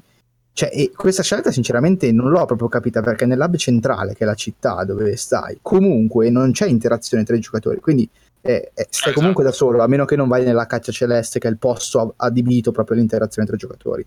Eh, ma al di là di quello, cioè, ti trovi a fare queste missioni, sono solo 16 persone, cioè non c'è quasi mai nessuno, almeno a questo livello a cui siamo arrivati noi, poi quando parleremo de- della fine del gioco magari rettificheremo, quando vado a vedere le missioni aperte, per magari sceglierne una che va bene anche a me e vado ad aiutare qualcun altro, non c'è mai quasi niente. Quando io eh, invi- voglio invitare a che postiamo la missione mettiamo la password per entrare solo noi due, cioè io il 90% delle volte entro e vedo solo la sua missione lì, non è che ne vedo mille altre, devo cercare Ale tra eh, miliardi di, di missioni. Questa cosa non l'ho molto ben capita, soprattutto nell'ottica che io non lo so, me lo dice Ale, se poi in futuro la coop sarà molto molto richiesta, non lo so, mi sembra un po', mi sembra un po' limitante il fatto di poter collaborare solo con 16 persone. È vero che si può cambiare sessione, nel senso che a un certo punto puoi dire connetti ad un'altra sessione e te la cambia, però cioè, comincia a diventare macchinoso se devo andare Eh, di sì. sessione in Sì, sessione c'è la- a cercare chi fa la mia la missione. Cioè. gita, lì, la squadra, anche lì da capire un po' che non abbiamo 50 giocatori sì, sì, è insieme, robe varie, le tessere Gilda e via dicendo. Eh, Ci sono ancora un po' di cose da capire. Comunque Sì, abbiamo sì, sì, sì. 35 ore. E questo era una sorta di primo sguardo in generale. Sì. Quindi poi sicuramente quando lo finiremo, o comunque quando saremo nell'endgame, lo riportiamo e magari rivedremo anche un po' di giudizi che abbiamo dato adesso. eh, così. Comunque assolutamente consigliato. E, Infatti. cioè, se, non- posso non chiudere, se posso chiudere, appunto, la sì, cosa sì. che comunque salta all'occhio è la cura maniacale per tutte le, le piccole minuzie, le piccole cose divertenti come appunto il palico, come il cuoco, cioè robe veramente, Sì, sì, sì. veramente divertenti, cioè tutto, tutti gli elementi comunque che hanno reso anche famoso poi Monster Hunter eh, di per sé che c'erano, erano presenti anche negli altri, però un conto è vederli eh, in schermi piccoli come 3DS o PSP è un conto è vederli adesso con questa grafica rinnovata così, cioè ti Sì, vedi sì, queste scene, queste cose, poi appunto della mappa ne abbiamo già parlato, poi di elementi interagibili, robe spettacolari come vai sopra sul nido del, del drago, diciamo, dico drago per farmi capire, e puoi fargli spaccare una diga, la cascata crolla giù, questo tra l'altro l'avevo già raccontato nella puntata post 3 se ricordate. Perché ho visto tutti i trailer. Sì, sì, veramente, veramente belle. Ci sono queste cose così proprio. Sì, sì, sì, super, super. interessanti, eh, sì, oggetti sì, mappa nuovi, tipo c'è un mantello che tu ti lanci, prendi, prendi un po' il volo, no? plani un po', però in, una determinata, in, in determinati punti di una mappa puoi volare letteralmente e salire in un'altra zona, cioè robe veramente, veramente interessanti, quindi assolutamente il gioco Sì, sì, sì. è straconsigliato. A chi possiede PS4 Sì, sì. Pro e Xbox One X. Eh, purtroppo, purtroppo sì, come ho detto all'inizio, ma cioè, non, l'analisi ovviamente non mi piace. Sa, ma cioè, ci sono miliardi di video eh, su YouTube, andate a vedere le prestazioni su, su One S sono scabrose, si parla di 864p con un frame rate di 25-26 fps, cioè, veramente non si può vedere. E, e su, su PlayStation 4 vabbè si salva diciamo super in corner perché comunque rimane ancorato al 1080p però anche lì c'è sempre di vedere Bloodborne e Bloodborne è un gioco che, gioca- che gira male cioè nel senso per Tutt'oggi. quanto possa essere bello è certo. Quindi mh, adesso no- non imbastiamo tutto un altro discorso sta il fatto che se avete le versioni base guardatevi qualche video per vedere se vi soddisfa perché potrebbe essere che non vi soddisfa per niente e come biasimarvi cioè, Gran Si peccato, qualche patch correttiva, Già. magari. Boh. mm. Ma sì, vedremo. Se no, appunto, o le versioni avanzate delle console oppure aspettare a malincuore come me le, le versioni PC. La versione PC. Sì, sì, sì. Molto bene, molto bene. Abbiamo parlato di World eh, anche per un bel pezzo, devo dire, ma ci Eh, sta sì. comunque. È venuto fuori discussioni Se interessanti. l'avevamo predetto. Eh, sì, sarebbe stato un argomento un po' grosso, figurati quando portiamo l'endgame. Poi, Oh. adesso invece introduco qualcosa di nuovo. Eh, con l'entrata di Mattia, come al solito, lui è sempre il doppiatore di, di Drake nei film di The Prud, nei film di The. Film? L'ha già elevato il regista. L'ha già elevato. Adesso però è una cosa seria. Ha proposto una nuova rubrica eh, da posizionare all'interno, sì, da posizionare all'interno delle puntate di TriCast eh, in cui ci mostrerà, almeno ci farà ascoltare dei pezzi eh, di canzoni di Host, adesso ci spiega meglio lui, verranno introdotte e appunto poi ci farà ascoltare, non so se un sample o tutta la canzone, comunque adesso vi spiega lui cos'è questa rubrica, che ha un nome, non ha un nome, non è seguito. Esatto. No, non ha proprio un nome, ma magari lo troveremo. Però è un, un piacevole intermezzo per eh, dividere la puntata, magari anche, ehm, non so, eh, far riposare un po' le orecchie dopo tanto Monster Hunter World in questo caso. E questa volta vi faccio sentire questa nuova rubrica eh, un brano tratto da un gioco molto bello di Ubisoft, magari un giorno ne parleremo, eh, chiamato eh, Child of Light. Il brano si chiama Dark Creature. Bene. Ottimo. eh, Era emozionato, era emozionato, adesso lo dici, adesso lo dici bene. No, adesso non tagliamo un cazzo, te lo meriti. Dillo Il bene. brano si chiama Dark Creatures. È composto Creatures. da una cantautrice e pianista canadese che si chiama Beatrice. C1 in inglese, eh. C1 in inglese tra l'altro, eh. Cosa? C1 in inglese tra l'altro. E che si chiama Beatrice Martin, perché è canadese, quindi penso il nome sia. Martin. Sì, penso pronuncia francese. E quindi Child of Light, Dark Creatures.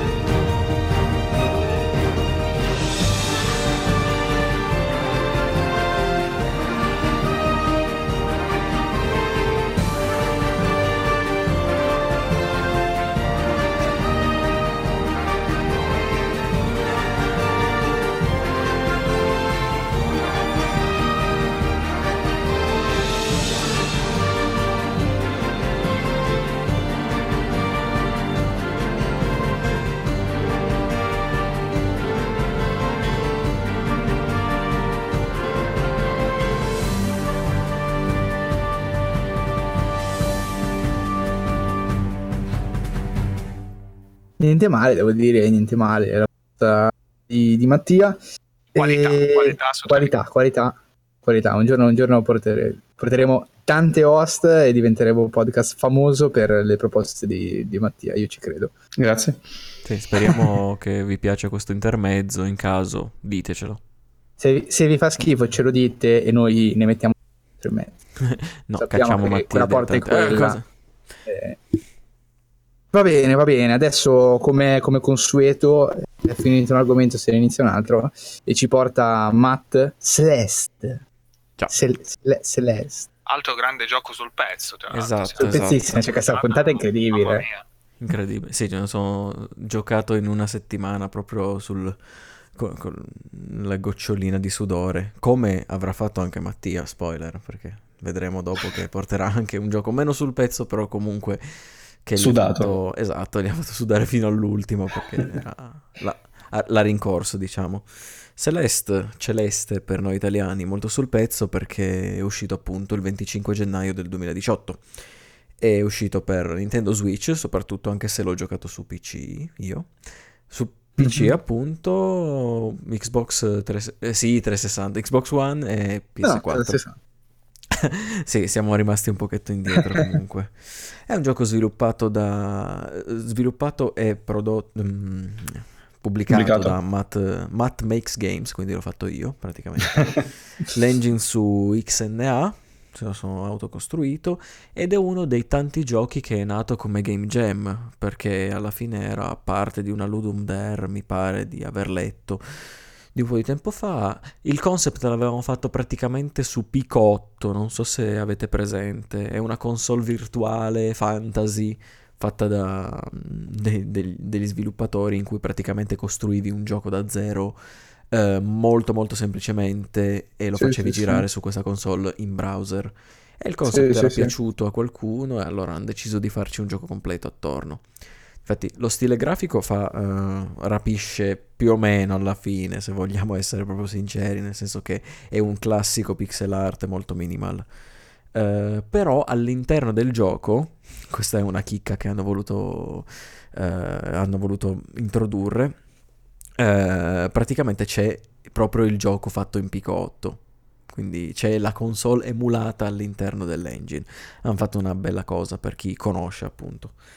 E che cos'è Celeste però, prima di tutto? È un platformer, è un platformer di quelli che alcuni definiscono rage game, ma in realtà sbagliano alla grande, perché è un platformer difficile. Si rifà a quei platformer lì del- dell'epoca Super Nintendo, che erano particolarmente punitivi e non accessibili a tutti. Io l'ho trovato particolarmente difficile perché non sono molto avvezzo al genere. Se avete presente Super Meat Boy, Eh, il suo... ass- assomiglia Sì, molto sì, a sì, quello sì. Sì, esatto, è il seguito spirituale anche di Andy Sny adesso, di, sempre di Macmillan e... Oddio, come si chiama l'altro? Glyel, mi pare. Io credo che di Andy Sny non lo giocherò dopo questo, perché... Eh, no, come perché ho bisogno di un, di un attimo di... E non ho fatto nemmeno tutto, vi dirò, assolutamente. Ho fatto la, la main story praticamente. Ci sono un sacco di extra molto interessanti da quanto ho letto e sentito dire, soprattutto da un particolare ascoltatore che ci segue da molto. Ehm, quindi un platformer abbastanza punitivo, eh, lo stile normalissimo, una pixel art minimale appunto come dicevo. Facciamo subito una piccola parentesi per la storia perché non è, non è diciamo il cuore del, del gioco, una storia molto minimale, questa ragazzina Mag- Magdalene mi pare che si chiama, ehm, deve scalare questa montagna chiamata Celeste appunto perché per, per un motivo molto personale in realtà. E la storia ruota attorno a questa questo viaggio all'interno della cioè su per la montagna e anche all'interno della della psiche, della, conosc- della coscienza di questa Magdalene, quindi ruota un po' tutto attorno al suo passato triste, al surrealismo che mh, ci sono degli eventi assurdi in questa montagna, in questo platform, ma c'è anche un pizzico di comicità, insomma, è tutto abbastanza ben gestito, nelle fasi finali c'era qualcosa che non andava proprio sulla narrazione, secondo me, ma comunque non è il punto, il punto è appunto il platforming puro e difficile. Eh, cosa, cosa abbiamo? Abbiamo i comandi classici, mm, salto e la schivata soprattutto, è la- una meccanica centrale per capire, per capire il titolo, è la, la schivata anche a mezz'aria. Tu puoi fare una schivata per eh, ogni salto che fai. Quando poi ti appoggi sul terreno di nuovo ti permette di fare una seconda schivata, cioè una- un'altra schivata, però ne puoi fare sempre praticamente solo una poi sbloccherai altre cose, eccetera, eccetera. E i livelli ruotano attorno a questi, eh, attorno a queste meccaniche. Devo dire che sono ben costruiti perché sono quel platformer difficile, ma che sai che l'hanno, fat- l'hanno fatto bene perché c'è una via per andarci. Nel- negli ultimi livelli a volte perdi la speranza, cioè almeno personalmente, dici no, questo, questo, questo livello qua non è possibile che l'abbiano programmato per farlo, cioè per farlo, farlo a qualcuno. E e difatti, boh, alla, alla fine ci stavo quasi per rinunciare. Invece poi quando li fai dici, ma guarda te che genialata a volte. Cioè, veramente come, come hanno messo, a volte hanno calcolato al pelo proprio il, il salto che devi fare, il doppio salto. Eh, non è fatto male, non è fatto male, assolutamente... Io ho una domanda un po' Dimmi subito.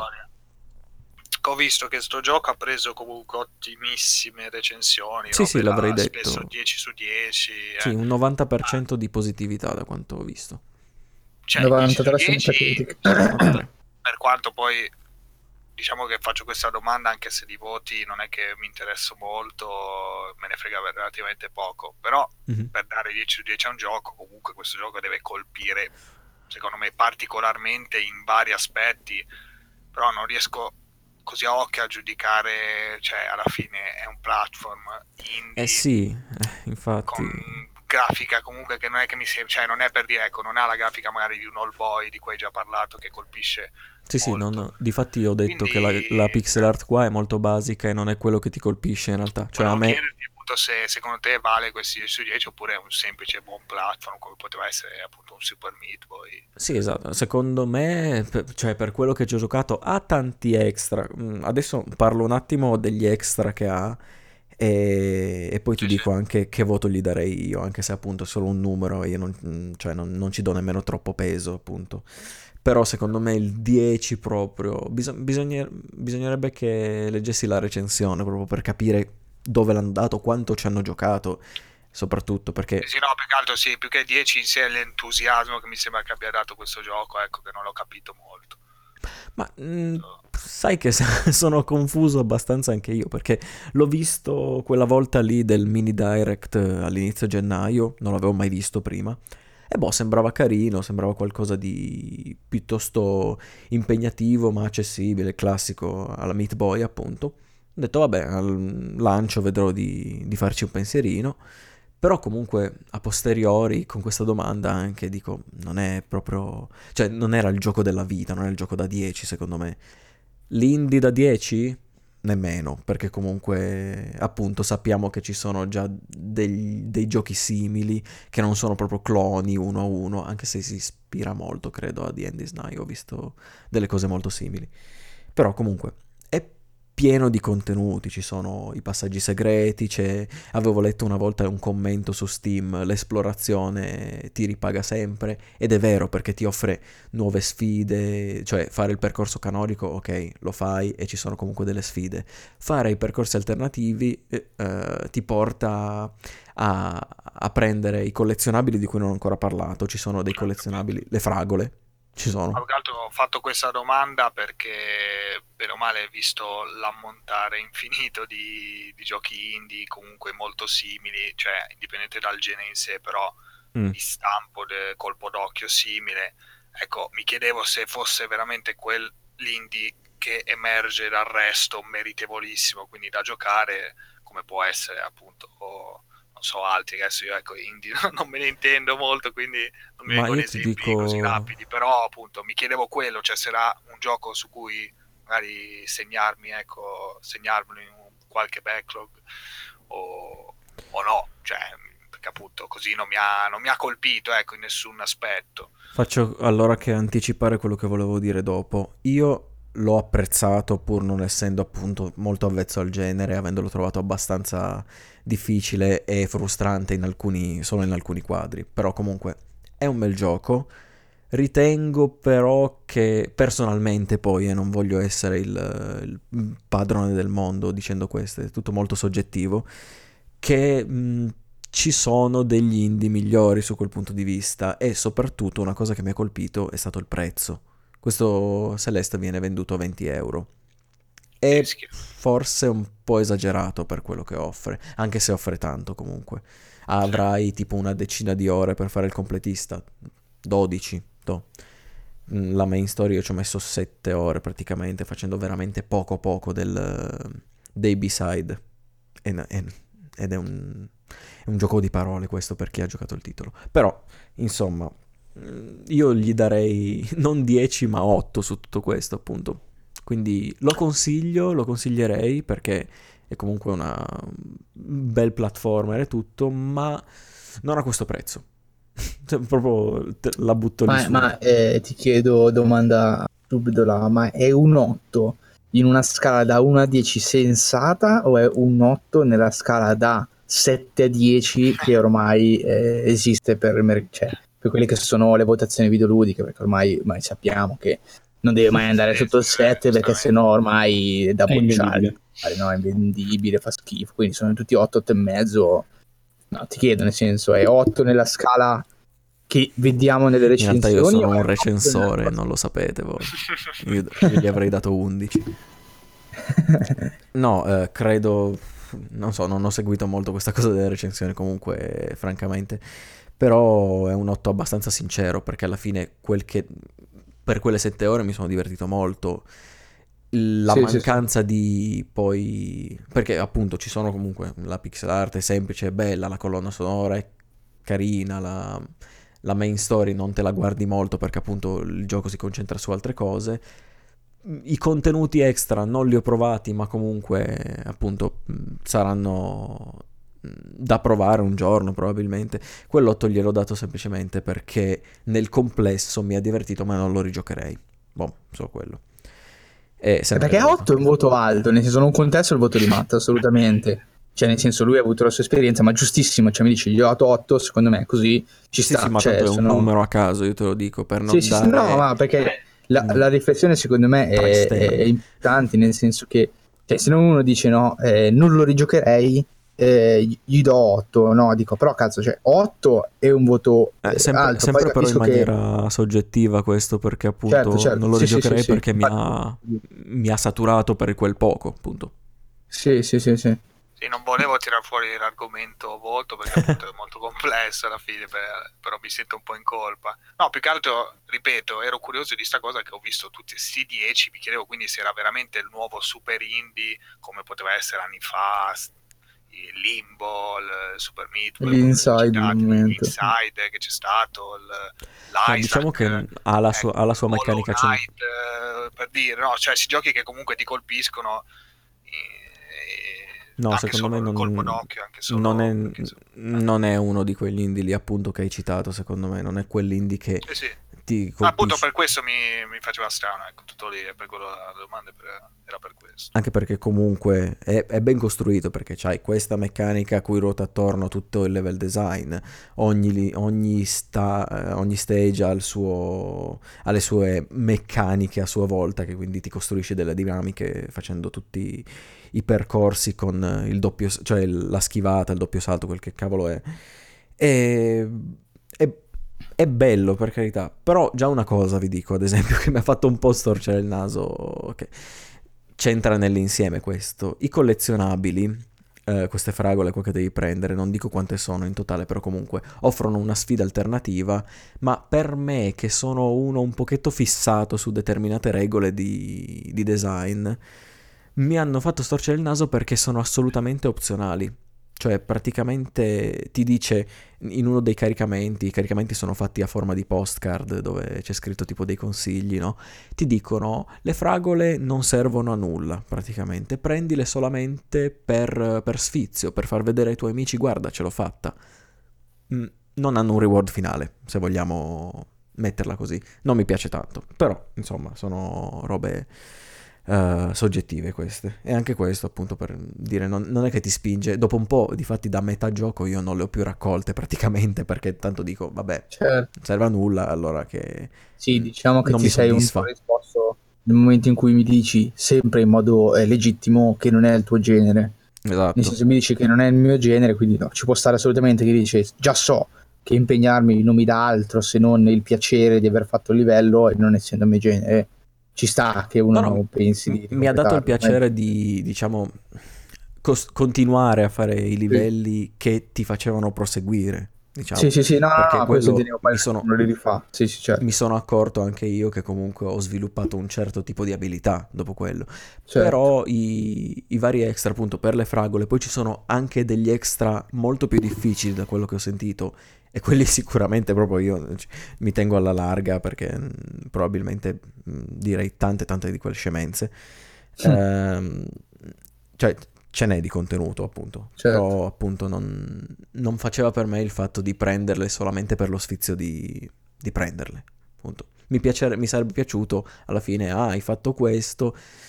Teoricamente mh, cambia mezza cosa alla fine, ma non è proprio un reward che mi soddisfa, quindi lascio stare quello. E Certo. niente, molti si sono lamentati comunque anche della difficoltà di questo Celeste, perché ovviamente l'epoca moderna, per ri- rifarci al discorso di. Monster Hunter di prima, c'è chi si lamenta che è troppo facile, c'è chi si lamenta che è troppo difficile. Non c'è mai un giocatore che gioca e basta. Per forza deve esserci uno che, che si lamenta. E infatti, cioè, se ce l'ho fatta io, ragazzi, che non sono avverso al, al genere, fatecela anche, fatecela anche voi. Questo italiano. Esatto. E c'è anche per, questi, per coloro che si lamentano la modalità assistita, che praticamente ti...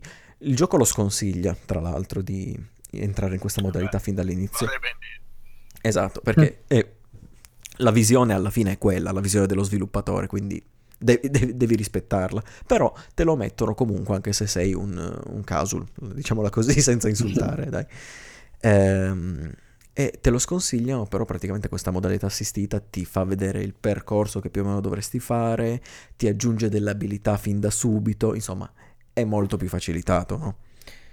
Che Comunque, cioè, paradossalmente va proprio contro il concetto del gioco stesso. Sì, rompe un po' lo Il spirito. gioco è quello, cioè se ci levi il- quello eh, rimane nulla. Una hanno- passeggiata. secondo me hanno fatto bene ad avvertire che praticamente ogni volta che vai su assist eh, mode on o off, se lo metti on ti fanno tutta la pappardella per dire guarda che questo gioco è pensato così, ti Sì, sì, sconsigliamo di farlo, comunque fai come vuoi, sì o no. Io l'ho giocato tutto ovviamente senza assist mode. E... Però in alcuni, in alcuni livelli c'avevo la tentazione, dicevo, ma che cavolo. Quindi è attivabile in qualunque momento? Esattamente, sì. Quindi se a metà di un, li- di un quadro sei morto 60 volte, perché sì, appunto funziona così come alla Meat Boy, alla The End is Night, che tu muori tante, tante volte e poi c'è il, ricaricamento istantaneo, ovviamente. Ok. Se no, pensa a un ricaricamento alla Bloodborne ogni volta che muori. No. La lanci tutto Alla Bloodborne via. 1.0. Esatto. Sì. Madonna, madonna. Quindi ti facevi il caffettino. Diciamo che magari allora non è proprio inutile, però magari può servire come ultima spiaggia a questo punto. Sì, esatto, se dopo 800 volte muori in un quadro, magari dici, "Hmm, magari la attivo giusto per questo, per questo Ma secondo me ci punto." può anche stare nelle- nell'ottica di come, come avevamo già, avevo già parlato di Super di Land, no? che dopo un po' di volte che tenti il livello e muori ti dà la- l'oggetto definitivo che ti fa Sì. volare ed è una stella. Secondo me invece è un'aggiunta importante perché comunque dà accessibilità cioè, a chi magari di fatto non, non ha l'abilità di, di fare il gioco, cioè, può- che può essere chiunque banalmente, cioè può essere un bambino che magari vuole giocarselo e così può giocarselo perché non ha la voglia o, o magari non riesce perché ci può stare da piccolo quanti giochi non siamo riusciti eh, neanche ad iniziare perché non capivamo cosa fare, capitava spesso, no? Però sai cosa? Secondo me in quel caso lì non bisognerebbe dare il reward. Per esempio, mi ricordo un gioco che giocavo spesso su iPhone anni fa, che era The Impossible Game, non so se le conoscete. Sì, adesso, Sì, sì. eh, adesso diciamo che il clone famoso è diventato Geometry Dash, lo trovate spesso come prima. Sì, sì, sì, sì, ho presente. Top, eh. Quello tu praticamente dovevi finire il livello dall'inizio alla fine e lo completavi, ma volendo potevi mettere eh, dei checkpoint manuali in ogni punto per ripetere le varie sezioni, quindi ti allenavi diciamo nella sezione, però poi il livello non te lo aveva completato se tu lo terminavi in quel modo, capito? Quindi tu dovevi Sì, sì, comunque te lo facevi varie volte, imparavi in varie sezioni, magari arrivavi al punto lì così non dovevi stare a rifarti tutto ogni volta, però poi arrive- ah, doveva arrivare il momento in cui tu riuscivi a farlo tutto d'un fiato, che era poi la cosa difficile, ciò come era, eh, era studiato il gioco perché appunto poi c'era tutta la musica molto figa sotto che andava a ritmo appunto con i tuoi salti. e Madonna. quindi ecco, eh, qua però a quanto ho capito non, non è così, cioè tu comunque completi il livello, basta completato, non devi ripeterlo senza aiuto. Mm. Ma secondo me è relativamente importante, nel senso che comunque se io giocatore ci tengo, no? Eh, cioè, perché so che magari mi piace il genere, perché eh, mi piace farlo difficile, proprio perché piacendomi il genere mi piace poi attivarmi, so che ci sono magari dei power up da utilizzare per superare eh, dei certi punti eh, che magari devo attivare io manualmente anziché farmi attivare automaticamente in una sorta di modalità assistita. Se io giocatore sono interessato a questo tipo di sfida, ho la scelta di disattivare qualsiasi cosa e di giocare tranquillamente. Sì, sì, Se invece sta. io sono un giocatore eh, che magari sono piccolo o magari posso avere anche dei problemi, sai, vai a sapere la qualunque, magari un, un giocatore può avere un problema a dare certi tipi di input, ma anche solo per problemi fisici, così è comunque in grado di, di finirsi il gioco e di guardarsi tutto il gioco sostanzialmente. Un po' come su Mario Kart. Che con Donkey Kong ti faceva andare proprio il personaggio in automatico da solo. Cioè, e lì non era neanche più gioco, guardavi il gioco andare per un video. Io mi ritrovo eh, abbastanza a, metra- a, metà tra voi due in realtà perché comunque è buona come, come trovata, diciamo come aggiunta, mh, mm, però comunque è giusto che lo sviluppatore abbia avverta il giocatore. Guarda no, che assolutamente, teoricamente assolutamente. il gioco è pensato così eh, per, per questa esperienza io sono d'accordissimo sono aperto alla scelta, ecco, non è che poi lo sviluppatore si, si deve sempre denigrare no? e offrire sempre qualsiasi tipo di aiuto al giocatore e sentirsi magari tra virgolette in colpa se non lo fa, assolutamente no. Eh, Però dà l'opzione, dici, sì, può sì. attivarla, eh, la fai anche perché così cioè, dai più accessibilità al tuo gioco e più persone possono, possono usufruirne, insomma, come dicevamo un po'. Eh, adesso non mi ricordo se all'inizio del podcast, sono un po' stanco o prima o nel pre-podcast, eh, c'è questo fatto no, delle, del videogioco che deve essere per forza no, una sfida difficile, deve essere per forza impegnativo tecnicamente, se no altrimenti non sei un vero giocatore, eh, cioè, secondo me veramente deve morire, cioè, io devo giocare, devo divertirmi, cioè, se sono un certo tipo di giocatore che in quel tipo di genere piace la sfida tosta, la faccio, la cerco e magari la supero, non la supero, comunque ci provo. Se non ho voglia di farlo, cioè, se non ho voglia di farlo voglio potermi divertire lo stesso, cioè non Però... è che se io allora non ho voglia di spendere 6.000 ore eh, a fare una certa cosa devo farlo per forza. Sì, diciamo Io solo una cosa, però anche questo, sì. in caso tu non sei proprio appunto come me avvezzo al genere, dopo un po' te ne... lo lasci comunque come gioco, dici è andata male, mi sono accorto che effettivamente... No, però stiamo attenti di... qua, perché non è che può andare male e tu comunque cacci i soldi, cioè nel senso... No, cioè, nel senso, non è che può andare però... male, dici quello beh, se, se, c'è un genere che non ti piace e tu continui a comprare titoli di quel genere, sei coglione te per, per primo, questo è assodato. Tu di, mm, pensa se fosse un caso isolato, appunto. Sì, sì, sì. Ti dici un caso isolato, ma se, allora, se è prim- il caso isolato di cui provo un genere, può capitare che, che, vada male. Però a me piacerebbe in quel momento che gli dico: non mi piace il genere, non mi piace fare la sfida difficile, però magari mi piace anche solo l'estetica del gioco. Oppure mi piace quel gioco, ma lo voglio fare in una maniera un po' più facile. Cioè, deve essere, deve essere secondo me è buono che sia possibile, poi cioè, ad ognuno la scelta. Sì, secondo sì, me, indipendentemente dalla okay. situazione, cioè che, che, io sappia già che non mi piace il genere o che io lo stia scoprendo che non mi piace quel tipo di genere. Ok, ma ci sono comunque, secondo me, altri tipi di gioco simile, ad esempio, che possono soddisfare queste due cose. Eh, ma è un discorso abbastanza è, difficile. È, è molto complesso, infatti, anche perché... Vada, vada, gioco a gioco, perché... E va da giocatore a giocatore, soprattutto, perché... Sono, certo. sono, mi trovo comunque d'accordo, esatto, mi sono d'accordo comunque con quello che ha detto Eric, però secondo me, in questo preciso caso di Celeste, cioè, il gioco alla fine è veramente solo quello... Non l'ho giocato, attenzione, però mi sembra di capire, come anche ne ha parlato, sì, sì, sì. Ne ha parlato no, Mattia, è solo sono... quello. Se tu mi, comunque mi alleggerisci anche quello, mi... Cioè, eh no, però cioè, secondo me è importante il concetto della scelta. Capito? Nel senso, tu, allora io capisco quello che vuoi dire e ha senso. E, e diciamo, ma provo, nel senso che capisco quello che vuoi dire, però cioè, secondo me il concetto, il concetto che io sto spiegando, che, che sto proponendo è quello della scelta, non è che gioco deve essere facile per tutti, non è che mi devi rovinare a tutti l'esperienza perché c'è quello che non ha voglia di giocare. No, ma di fatti, no. Difatti ci stiamo fossilizzando libera. su quello perché la scelta è approvata comunque da tutti, però comunque certo, ci sono certo. diverse, nel senso, ci sono diverse lati della medaglia appunto. Sì, sì, beh, è chiaro che poi ci può essere anche l'implementazione fatta male, qua si parla per, per concetti generali, insomma, più scelta per tutti, più accessibilità per tutti. Eric, per Basta sta cazzo l'idea dell'hardcore gamer, cazzo. Avete rotto la minchia, vi fate le vostre sfide chiusi in casa, fate quello che esatto. volete senza rompere il cazzo agli altri. Sinceramente a me affascina anche l'idea dell'hardcore gamer, però insomma, va, cioè capisco perfettamente. No, Infatti, ma, ma ci può stare, nel senso a me piacciono tanto i Souls, mi faccio le sfide sui Souls e alcune sono toste, altre un po' meno, alcune le ho fatte, altre no. Però non è che poi vado a rompere il cazzo a quello che si gioca a Dark Souls una sola volta e poi si fa vedere Souls l'animo mi piacerebbe una modalità cioè... assistita, per esempio. Eh, deve morire quello però, eh. visto? visto? E dipende appunto dal giocatore comunque. Un appello di Eric al mondo, quindi va bene. Eric per il sociale. che brucino gli hardcore gamers. Che, che brucino tutti e i casuals. No, vabbè, quello, quello, giustamente quello secondo me è un esempio eh, in cui effettivamente la scelta potrebbe rovinare l'esperienza. In quel caso sì, ma per, è perché è un gioco particolare pensato così. E poi un gioco che, vediamola bene, è un gioco che non risulta poi essere particolarmente difficile no, dopo no, un certo eh, livello di apprendimento. Basta dirlo una volta e niente, è la fine. È la fine, è la fine. Ma voi lo sapete, se lo nominate, cioè che cazzo devo... Comunque, per tirare le somme in realtà è Sì, un sì, gioco sì. molto grazioso, molto curato, si vede che comunque gli sviluppatori ci hanno messo il, il cuore a fare i livelli che sono sorprendenti, la curva di difficoltà è leggermente in, in pendenza, molto in pendenza. Come una Eh, scalata, insomma. Esatto, ma com- una scalata molto alta, secondo me poi. Quindi attenzione se siete attratti da questo titolo e non l'avete ancora comprato e siete in dubbio, andate bene a vedere di cosa si tratta prima, perché appunto potreste magari...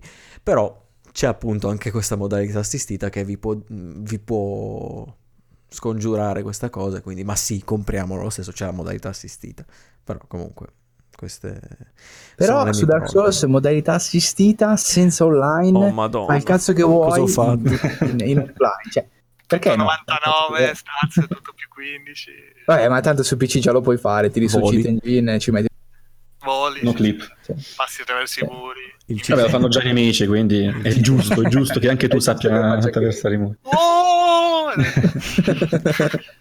Ricordiamo Va il- bene, Parole dai. forti. il cheat engine che è fratello della rubrica. il, il cheat engine, che c'è? Tu l'hai detto cheat engine. No, cheat engine, vabbè, comunque. Eh, Riascoltate, riascoltate, ascoltate. Adesso riascoltiamo, adesso riascoltiamo. Negherò fino alla morte, non è la mia voce. No, comunque mie. era- Eh, no, è stato Mattia che comunque faceva il doppiatore e mi ha fatto la mia voce. No, vabbè, a parte gli scherzi. secondo me perché comunque poi rispecchia un po' il bacino di utenza di oggi ecco dei videogiochi che comunque la difficoltà si è abbassata l'accessibilità si è alzata insomma è il discorso che aveva fatto con Monster Hunter comunque cioè nel, nel suo piccolo E se fosse tutto un complotto? penso Sto per dire, ah, ma la difficoltà si è alzata, si è abbassata. si è- si- No, è sempre uguale in realtà, è solo che cambiava la console, cambiava il sistema di controllo. Ah, ok. quindi capisco No. gli sviluppatori No, ma non è vero, i giochi di una volta. Ma no, il Super R-Type era così bello, così Con poco due tasti. Mega Man Madonna, non solo. Mega Man e, e alcuni E sh- Shmop. ecco, ubriaco. Va bene, va bene. Adesso Comunque, i miei two cents li ho detti, questo è Celeste. Mi ve lo consiglia, ma fa un po' più schifo di quello che dicono i voti. Questo Ma è no, il suo Ve lo consiglio, ma con le pinze. Al giusto prezzo, al giusto prezzo. Dipende, Giusto dipende che prezzo. tipi di giocatori siete. Comunque adesso stiamo scrivendo a Might Make Game, quelli che l'hanno fatto. Quindi a me sempre. costa un po' troppo. Diciamo, sì, boh, insomma. secondo me alla fine, cioè nel senso aspetti l'offerta, te lo prendi senza pensarci. Però, insomma, Va bene, va bene. Allora, un po' Adesso come tu aspetti un l'offerta po' come tutti esattamente, cioè se ti l'offerta lo aspetti su PS Plus. io se, Eh, se vi ricordate però quando parlai di Cuphead dicevo li vale tutti, ma perché li vale tutti? Sì, sì, sì, sì. Quindi, Eh, ma lì c'è la deve caratteristica. Questo è un gioco che fa bene il suo lavoro, ma non che non spicca per nulla in particolare. Quindi per questo dici stai attento. Se vuoi divertirti, spendi 20 euro, però attento. sì, dici ci sono, c'è la, conc- c'è la concorrenza per questo, cioè quando Macmillan da una parte, che comunque Super Meat Boy sappiamo a che livello è, ci rilascia il suo nuovo seguito spirituale, dici che prendo dei due? Se ti sei già Beh, giocato chiaro, quello di chiaro. Macmillan va bene, vai con Select. Se sei in dubbio, non saprei, però ne riparleremo in un'altra puntata. Certo, certo. Bene, Nel frattempo Mattia si è bruciato il suo intervento parlando adesso, quindi... Buonanotte, ragazzi. Ma? No, ovviamente sta scherzando, adesso Mattia ci introduce l'ultimo argomento della serata, che è ovviamente un altro gioco che ha portato a Rabel, EA merda. Io merda. Come? Sì. Però adesso dovrei parlare emozionato come il eh, designer che era. Mamma mia, Ma devastante. quel io, video. ho fi- io ho finito il gioco, riguardando quel video ora capisco, perché ora vi spiego. Il gioco è uscito il 9 febbraio 2016, quindi siamo a quasi due anni di anniversario, pochi giorni. Sviluppatore Coldwood Interactive, che, sono, che è un piccolo studio indie di 14 elementi più o meno, ehm, e pubblicato da EA, quindi sembra un indie, il look è dell'indie, e questo è il gatto che entra ovviamente sempre puntuale. Ciao gatto di... Ciao gatto, ti vogliamo bene. Ma, ma- gatto. di- Mattiedi o gatto? Cosa? Cosa? Va bene così. Va bene così. Stavo Eh, dicendo, dai, continuiamo. dice- dicevo. Publisher è EA e quindi è un indie pubblicato da um, una- un grosso publisher. Ehm, ed è particolare questo caso perché è un gioco, è curioso come un gioco così fatto col cuore sia pubblicato da una, da una casa di, diciamo, anche di sviluppo, ma di pubblicazione, che è così odiata e da molti tenuta senza cuore. È molto poetico tutto questo. Poveracci, In ogni poveracci. Unravel, il filo rosso che attraversa i nostri ricordi. È, come detto, un gioco fatto veramente col cuore, da parte di questo ti- piccolo team eh, indipendente svedese. Ehm, diciamo che è un, eh, un gioco di platform, e- ma è anche puzzle, quindi combina questi due elementi, si è visto molte volte. Un puzzle. Eh, un puzzle. E combina questi elementi, si è visto molte volte. Ehm, diciamo che riesce nello scopo di intrattenere l'emozione del giocatore. Sì, questo lo fa sicuramente. Però ha degli aspetti ovviamente da migliorare e si capisce anche che questo qua è il primo gioco eh, della Coldwood. Diciamo che mh, non è proprio il primo gioco. Ehm, ne hanno fatti altri perché è in attività dal 2003 la Plot twist. però mh, loro stessi diciamo affermano che sì, abbiamo fatto altre, diciamo, altre piccoli videogiochi, altri piccoli videogiochi, ma questo qui è il nostro vero primo videogioco, quindi è importante come affermazione. Sì, diciamo Eh. che è quello appunto che ti fa affermare, quello che ti fa emergere. E mh, sì, sì, infatti, eh, infatti penso Eh, che ci siano anche che riusciti. sulle tre, insomma, poi con EA sotto. Eh beh, eh beh. Diciamo che chiamarlo videogioco ci sta. Primo videogioco ci sta. Infatti è curioso che lì se lo sia diciamo osservato per bene, abbia deciso- deciso anche di pubblicarlo e dovrebbe anche, non lo so, la notizia è del 2016, dovrebbe essere in lavoro in lavorazione anche un eventuale seguito o un altro gioco, sempre partnership eh, EA e Coldwood. Sì, eh, non si sa nulla però per il resto, non, Ma non ho trovato nient'altro. Tipo Unravel 2, ad esempio. Eh, proprio- si, si dice che sia Unravel 2, ma non si sa, potrebbe anche essere semplicemente un nuovo gioco. un nuovo IP, Ha avuto ok. successo questo qua? Uh, oddio, non ho dati precisi di vendita, so che ha avuto delle recensioni abbastanza positive in generale. Il successo forse l'ha mh, avuto anche per, forse per le previsioni di vendita che ha avuto anche l'EA nei confronti comunque di un gioco che è abbastanza particolare, che non rientra molto nel, diciamo, nel parco titoli come genere dell'EA, perché di solito l'EA non pubblica questo tipo di giochi, infatti è particolarmente peculiare questo caso, diciamo così, è, Mhm. È particolare, sì, è particolare, dicendo, sì, beh, usando una sola parola. quella- il settore EA EA Originals. Originals, eh, tra l'altro fa parte anche Sì, il sì. prossimo, mi sfugge il nome. A Way Out A e Way poi Out, ci esatto. anche Fe- Fi. Fe, fi, come, Eh, come fe, dirsi Fe, voi. Fe. Fife, Fife, sì, su Switch tra l'altro. Aspettiamo, io, io lo aspetto, mi piace. Dicevi? Diciamo, partiamo da ciò che mi è piaciuto dell'esperienza, così poi introduciamo anche qualche eh, imperfezione più o meno grave del, del gioco. Mm, diciamo che dal gioco traspare che è qualcosa alla quale il team è molto attaccato, non solo professionalmente, ma anche dalle interviste, da quello che ho potuto leggere, da come si pongono nel gioco stesso, poi se ci giocherete vedrete, è anche mm, molto attaccato il team dal punto di vista personale. Si vede che è qualcosa in cui credono veramente, a parte eh, l'insegna giganteschi che troneggia sul, sul titolo Unravel. Ehm, il gameplay è tutto basato sul platforming e risoluzione di puzzle ambientali attraverso la fisica eh, del nostro personaggio che si chiama, non viene mai detto nel gioco, ma è stato detto dai sviluppatori, si chiama Yerni, Yarni, non so bene come si pronunci, Sì, ehm, più o meno, Mhm. eh, perché rimanda al materiale di cui è fatto questo pupazzetto, questo personaggio, che ehm, lana. Se- pe- penso sia fatto di lana, perché diciamo che origina questo personaggio da un gomitolo di lana. È composto appunto di un filo molto lungo che si attorciglia e compone il suo corpo. Sì, a me Eh, sembrava anche che fosse di lana. Poi Sì, sembra, abbast- sì, sembra diciamo che è lana, dai. è lana. E non facciamo questioni di lana caprina. Ma- Eh, è tardi, è tardi. Eh. Quindi per darvi un'idea, un per- immaginatevi un- uno stickman di fil di ferro e attorno ci attorcigliate pian piano un unico filo molto lungo di lana e avete il vostro Yarni, il vostro personaggino. Yarni può sfruttare quindi questo filo di cui è dotato, il suo stesso corpo praticamente, per potersi muovere e interagire con lo scenario. Ora è importante perché mh, diciamo che il gioco si costruisce sulla risoluzione di questi enigmi e del platforming guardando molto spesso anche la parsimonia, perché tu ovviamente non sei fatto di un filo infinito, ha una fine, quindi devi regolarti, devi usarlo bene per far sì che non finisca.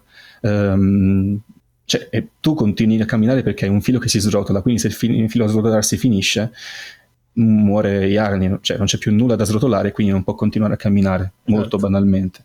Mm. Ehm, e quindi devi stare molto attento. Ora vi, vi spiego meglio perché. Eh, la fisica del filo è molto interessante. Semplicemente immaginate mm, una rope come diciamo tecnologia, Una rope. la rope.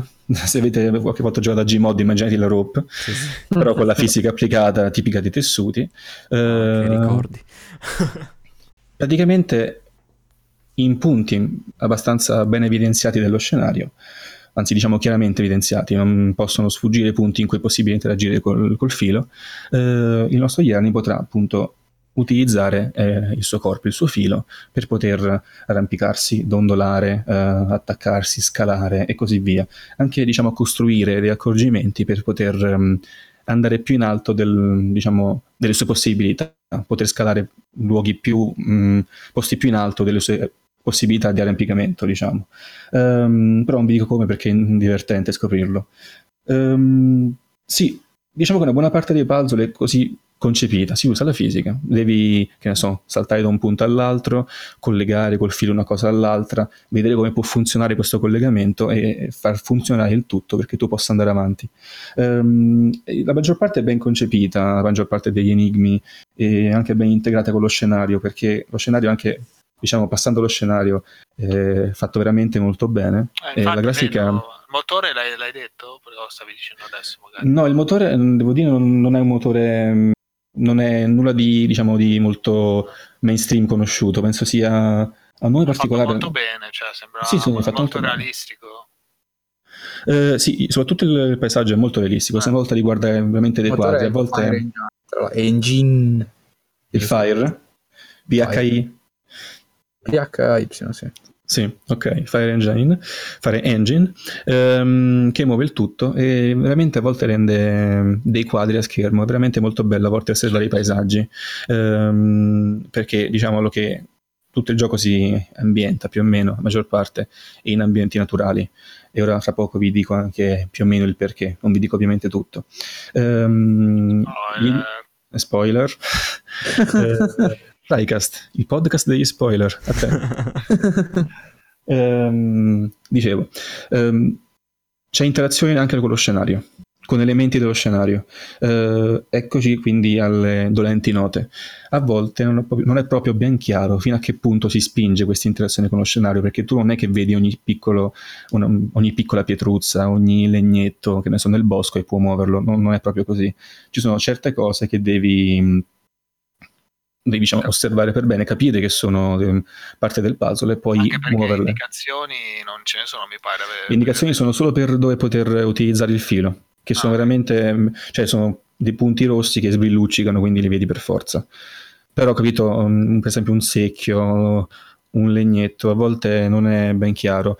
Cioè, diciamo che il 70% delle volte sì, ma quei, mm, quel 30% delle volte che non è molto ben chiaro ehm, può dar fastidio perché a volte veramente capita che stai anche 10 minuti a capire che devi fare. Ehm, e poi alla fine scopri che era una cosa veramente basilare che potevi capire molto prima. Ti senti un po' stupido.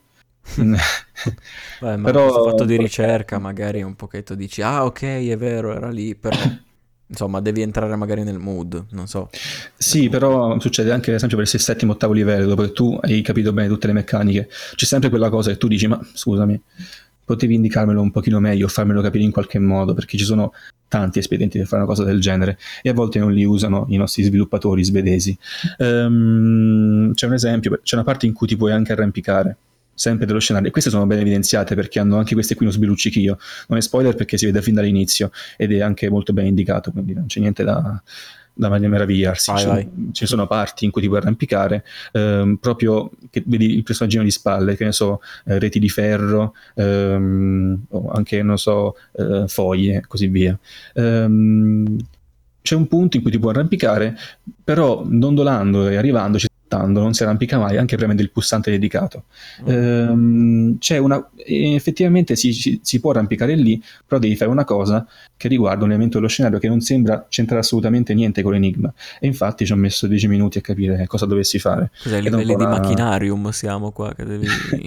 20 No, però minuti. rovina il momento, rovina veramente a volte il momento, perché eh, passando a questo, ehm, Arrevol è un gioco di veramente fatto col cuore che trasmette tante emozioni ed è sempre importante in un gioco, non è sempre il- lo scopo principale di un gioco, il gioco può anche semplicemente essere quello in cui spari all'oca, quel vecchissimo gioco, non mi ricordo il titolo, Duck Hunt. Duck Hunt, e ti può anche intrattenere, però se c'è qualcosa che può trasmetterti è sempre, è sempre bello.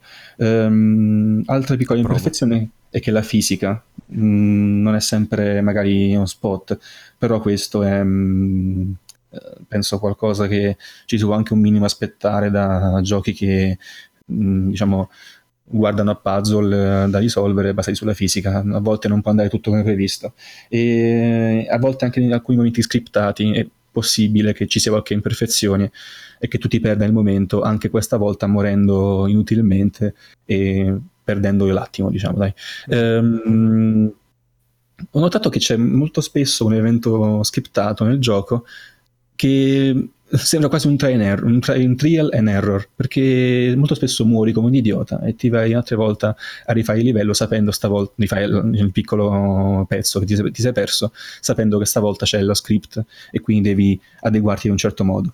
Ah, l'ho trovato un po', un cioè, po' strano, brutto. sì. Non lo so strano, può, può sì. darsi che sia capitato a me un paio di volte quindi boh, Beh, può dipende da come è posto, appunto, perché... Se però questo non dico non fa parte della fisica semplicemente a volte No, no, ho ti capito. succede una cosa, ti, ti cade una cosa in testa, non te l'aspetti, non c'è neanche il tempo di reagire perché il personaggino non è super veloce, super agile. Certo, È un rage. Quindi- game.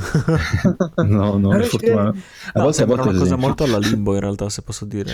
E infatti mi ha ricordato una cosa importante perché è molto facile fare collegamenti con Libro, per molte cose si assomiglia, Ah, anche per scene. Veramente io, io veramente ehm, Yarny, il personaggino, mm, Senti Ale. No, basta.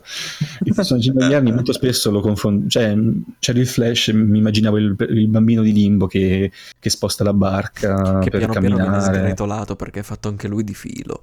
In realtà, Spoiler. Spoiler. che roba brutta.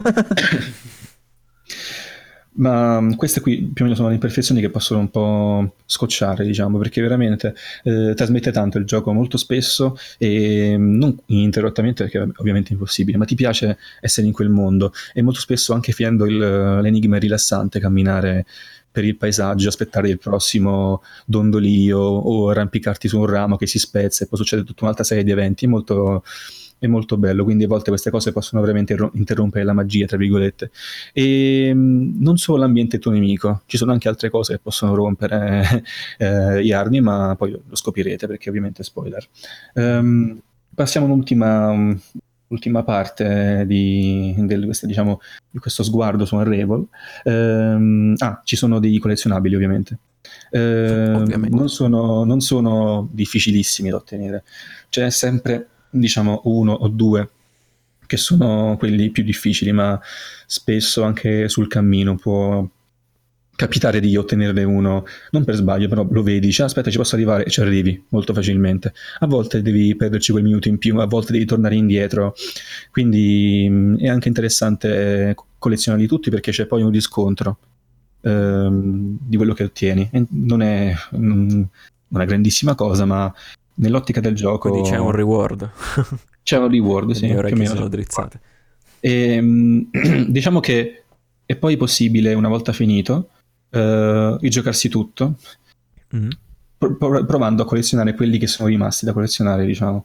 I collezionabili rimasti, che ne so, perché tu ogni volta che cerchi di selezionare un mondo, il gioco è diviso in mondi, più o meno livelli, diciamo mondi, Sì, Ehm, circa diciamo 20 minuti ognuno più o meno. Io l'ho finito in circa 9 ore e mezza più o meno, quindi questo è Ah. il tempo. Sì, no, non è cortissimo, neanche lunghissimo, Ah, infatti. la media. Eh, sì, quindi ti esce più o meno collezionabili, ne hai presi uno su 5 in questo mondo, quindi ti dice anche quanti ce ne sono, quindi puoi regolarti e farti da capo. Infatti penso forse, forse me la faccio una capatina su Unravel in questi giorni per cercare qualche altro collezionabile. Non so che succede se li fai tutti, forse nulla. Quindi però- hai, hai voglia comunque di ritornarci. Ma sì, perché alla fine mh, penso che il meglio delle meccaniche che può darti Unravel eh, te lo dà su come prendere i collezionabili, perché lì devi sceglierti tanto e usare in modo più creativo di quello che ti dà, il gioco normalmente nei livelli, Mm. i fili che tu hai, il filo che hai a disposizione, che poi puoi usare in vario modo, veramente è divertente mh, cercare di non sprecare troppo filo, connettere le cose, mh, usare la tensione del filo, tirare, oscillare, tutto molto è ben implementato, non sono tantissime le meccaniche che dà mh, il gioco a disposizione, diciamo che le capite dopo le prime 3-4 ore, Mm. però vabbè, poi ovviamente i gameplay è vari, cioè i livelli sono vari. Eh, qualche volta c'è diciamo qualche passaggio un po' troppo facile, semplicemente cammini, dondoli, a volte è molto facile avanzare e altre volte ti viene la stangata e ci stai 10 minuti e non capisci che devi fare. E va bene, sì che Una purtroppo curva di sono- difficoltà un pochetto spezzettata. sì, sono imperfezioni che possono capitare a un primo gioco, Ok. perché comunque diciamo che è il primo vero gioco importante di questa di questi sviluppatori mm, svedesi. Eh, Ci sono riusciti secondo te? Io direi di sì, perché adesso passiamo alla parte più importante. Cioè, per, non lo so, forse perché l'ho appena finito, speriamo, cioè, non lo so, magari fra una settimana Eh, la, caldo, la caldo. penserò diversamente. È caldo. Sì, infatti mente calda. dici. A caldo? Sì, a caldo, perché eh, ovviamente il gioco, se non c'è il platforming che ha e la fisica e i nibi, non- cioè, è sempre- diventa un walking simulator, cioè, ovviamente E vabbè, che non è che apprezzo tantissimo, però hanno, hanno il loro per- oh, sì, praticamente sì, e- che anche loro hanno il loro perché, però non è questo il caso. Però eh, Arrival gioca tanto sulle emozioni e ho detto all'inizio che Arrival è il filo rosso che collega i nostri ricordi per un motivo preciso e chi poi lo giocherà lo, lo capirà bene. Ehm, il gioco si apre con una cutscene e finisce con una cutscene e sono entrambe molto molto belle. Ehm, cioè, ovviamente di, di comune alla fine, penso sia impossibile non commuoversi alla fine, un po' come i film Pixar, cioè lo sai che tu vai lì per un motivo. Eh, Portarti i fazzoletti e piangere. ehm, tutto il- eh, le canzoni sono molto belle, non sono canzoni che tu li senti allo sfinimento, per esempio mettendole su YouTube o su iTunes che sia, però sono, sono, mol- sì, sono molto l'atmosfera, sono molto adatte al gioco, ehm, a ciò che vuole trasmettere al giocatore. Eh, vi dico solo che tu sei, ti dico solo a te, ascoltatori di TriCast, che tu sei un, ehm, un piccolo pupazzetto in una casa di un'anziana signora e ci sono delle, delle foto che tu puoi guardare. Ehm, e questo- queste foto più o meno ripercorrono un cammino di una, di una persona, di un'esistenza. Ehm, e vedrai incrociarsi persone, eh, avvenimenti, emozioni, accadimenti anche a volte tragici che fanno, però, fanno però diciamo, parte della vita, quindi è molto interessante attraverso Yarni, il protagonista, che alla fine è come se fosse un'estensione veramente di- del, del ricordo, capire come questi eventi si veramente uniscono come un filo rosso, che poi ecco, è ciò che succede nelle nostre vite ogni giorno, e arrivare poi alla fine. E c'è anche un simbolo molto importante secondo me alla fine, poi magari eh, se qualcuno del podcast lo giocherà voglio raccontarglielo perché è molto spoiler. Mm, Ehm, Poi. Ovviamente Diciamo che spoiler. ce l'hai venduto, quindi giocherà. Eh, mi ha incuriosito. C'è un avvenimento sì. molto importante, sì, che ha simboleggiato una cosa importante. Sì, no, infatti io spero che ve lo giochiate. Sto già Eh, piangendo. Appena arriva sul plus. Appena arriva sul Appena sul eh. Però chi vuole acchiapparselo, ehm, visto che è fatto dall'EA, ehm, è su Origin, e magari vi fate l'access 4,99 poi potete disdirlo per il primo mese ehm, e ve lo giocate perché è disponibile sull'access, quindi lo pagate 5 euro alla fine. Oh, se non, vuoi- non volete gratis. Ehm, dicevo, eh, sì, c'è un avvenimento molto importante che si simboleggia un po' veramente eh, come è importante ricordare, ma anche come è importante magari poi guardare al futuro e pensare al presente. E quindi sì, Unravel, un gioco di emozioni, di ricordi, di, di frasi, ci sono anche tante frasi, eh, belle importanti nel, nel gioco, e di, di- diciamo di, di ricordi fotografici anche, e di crescita di una persona attraverso la sua vita. E quindi questo è Unravel, il filo rosso che collega i nostri ricordi. Grazie. Molto bene, molto bene. No, eh, c'era assolutamente conoscevo, però non, non avevo adesso mi ha veramente incuriosito. Ecco. È andata così, è andata così. Va bene, qualcuno qualcosa da vuole aggiungere? Vuole dire qualcosa? Un commento? No, direi che è più che esaustivo questo, questa Ah, sì, sì, descrizione. assolutamente. Ha detto tutto ciò che c'è di bisogno per comprare il gioco e giocare. Sì, in realtà appunto lo conoscevo io da tanto tempo anche ed è lì che attende che prima o poi mi Certo. prenda lo schizzo. lo- Adesso che sono reduce di un platformer che è di tutto un altro genere, però magari aspetto un attimo. Sì, No, mi ha sento intrigato poi comunque anch'io. livelli con la cosa. mi ha- Cioè, al di là poi della, della costruzione narrativa importante, mi ha incuriosito la storia della corda, cioè proprio a livello di gameplay. di- Ah sì, ovviamente è interessante e mette una freschezza per una buona parte delle ore del gioco completo, diciamo, sì. Sì, sì. La corda, girare il bastone, già la corda. parecchie volte, Spoiler. però me la- non me l'aveva venduto ancora nessuno, perché comunque c'era sempre un po' di, un po' di difetti, forse resi più di quel che, più di quel che è. Insomma. Ma sì, ho detto, il maggior- la maggiore imperfezione, sì, la maggiore imperfezione è questa curva spezzata di difficoltà che a volte può effettivamente scocciare, come ho detto, è molto importante sentirlo questo gioco in tutti i sensi e vederselo spezzato per stupidaggini a volte può Sì. nervosire molto. Sì, sì. Certo, Però certo. magari si passa sopra, cioè comunque... Sì, eh sì, sì, però complesso. ovviamente hanno detto imperfezione, non difetto vero e proprio, però dai, ci sta. Bene, benissimo. Va bene, va bene, è stata una puntata interessante e piena di emozioni, di bei giochi. In realtà di bei giochi, comunque dai, giochi sul pezzo. Unravel poi è stato infarcito di tante emozioni, quindi lo, lo accettiamo anche se non è particolarmente sul pezzo, ma è sul pezzo perché sta per il secondo anniversario, quindi in Esatto. realtà era calcolato. Visto, no? Poi vedete. Qui, disposizione dietro la molto buona. tre annunceranno il seguito. Eh, eh, voi non lo sapete, ovviamente Eh. noi lo sappiamo in anteprima.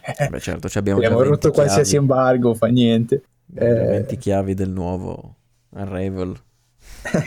Giveaway, giveaway. Cos'è? Va bene, va bene. Eh? Eh, ring- ringraziamo tutti quelli che hanno seguito il podcast fino a questo momento. Non so esattamente quanto siamo, visto che siamo tipo un'ora e quaranta. Va bene così. Quasi Eh. due ore, ma insomma. Ah, insomma, pensiamo un po' di più, pensiamo un po' di meno. Vabbè, comunque è venuta fuori una bella puntata secondo me. Ringraziamo tutti quelli che sono rimasti fino adesso. Eh, come al solito vi diciamo che potete trovarci su iTunes, su YouTube, mai su Twitch e ovviamente su SoundCloud dove uploadiamo i vari episodi. E, e niente. Come eh, dice Ale, volete- fatevi sentire. fatevi sentire un commento, un mi piace, un qualsiasi cosa. Fate il commento e il mi piace. Sì, grazie ragazzi, un bel cuoricino non guasta mai. Su iTunes. E stiamo ancora aspettando le risposte di Emiliano Ruocco, che comunque ti abbiamo salutato e, e- e- e non hai risposto. Ovviamente scherzo. Eh, e niente, questa era la puntata. Ciao a tutti. Ciao ciao. Ciao. Ciao a tutti. L'amore crea vincoli, come i fili dei gomitoli. E come per i gomitoli, questi vincoli sono fragili e possono aggrovigliarsi. Ma con la dovuta cura e attenzione, riescono ad arrivare in ogni dove.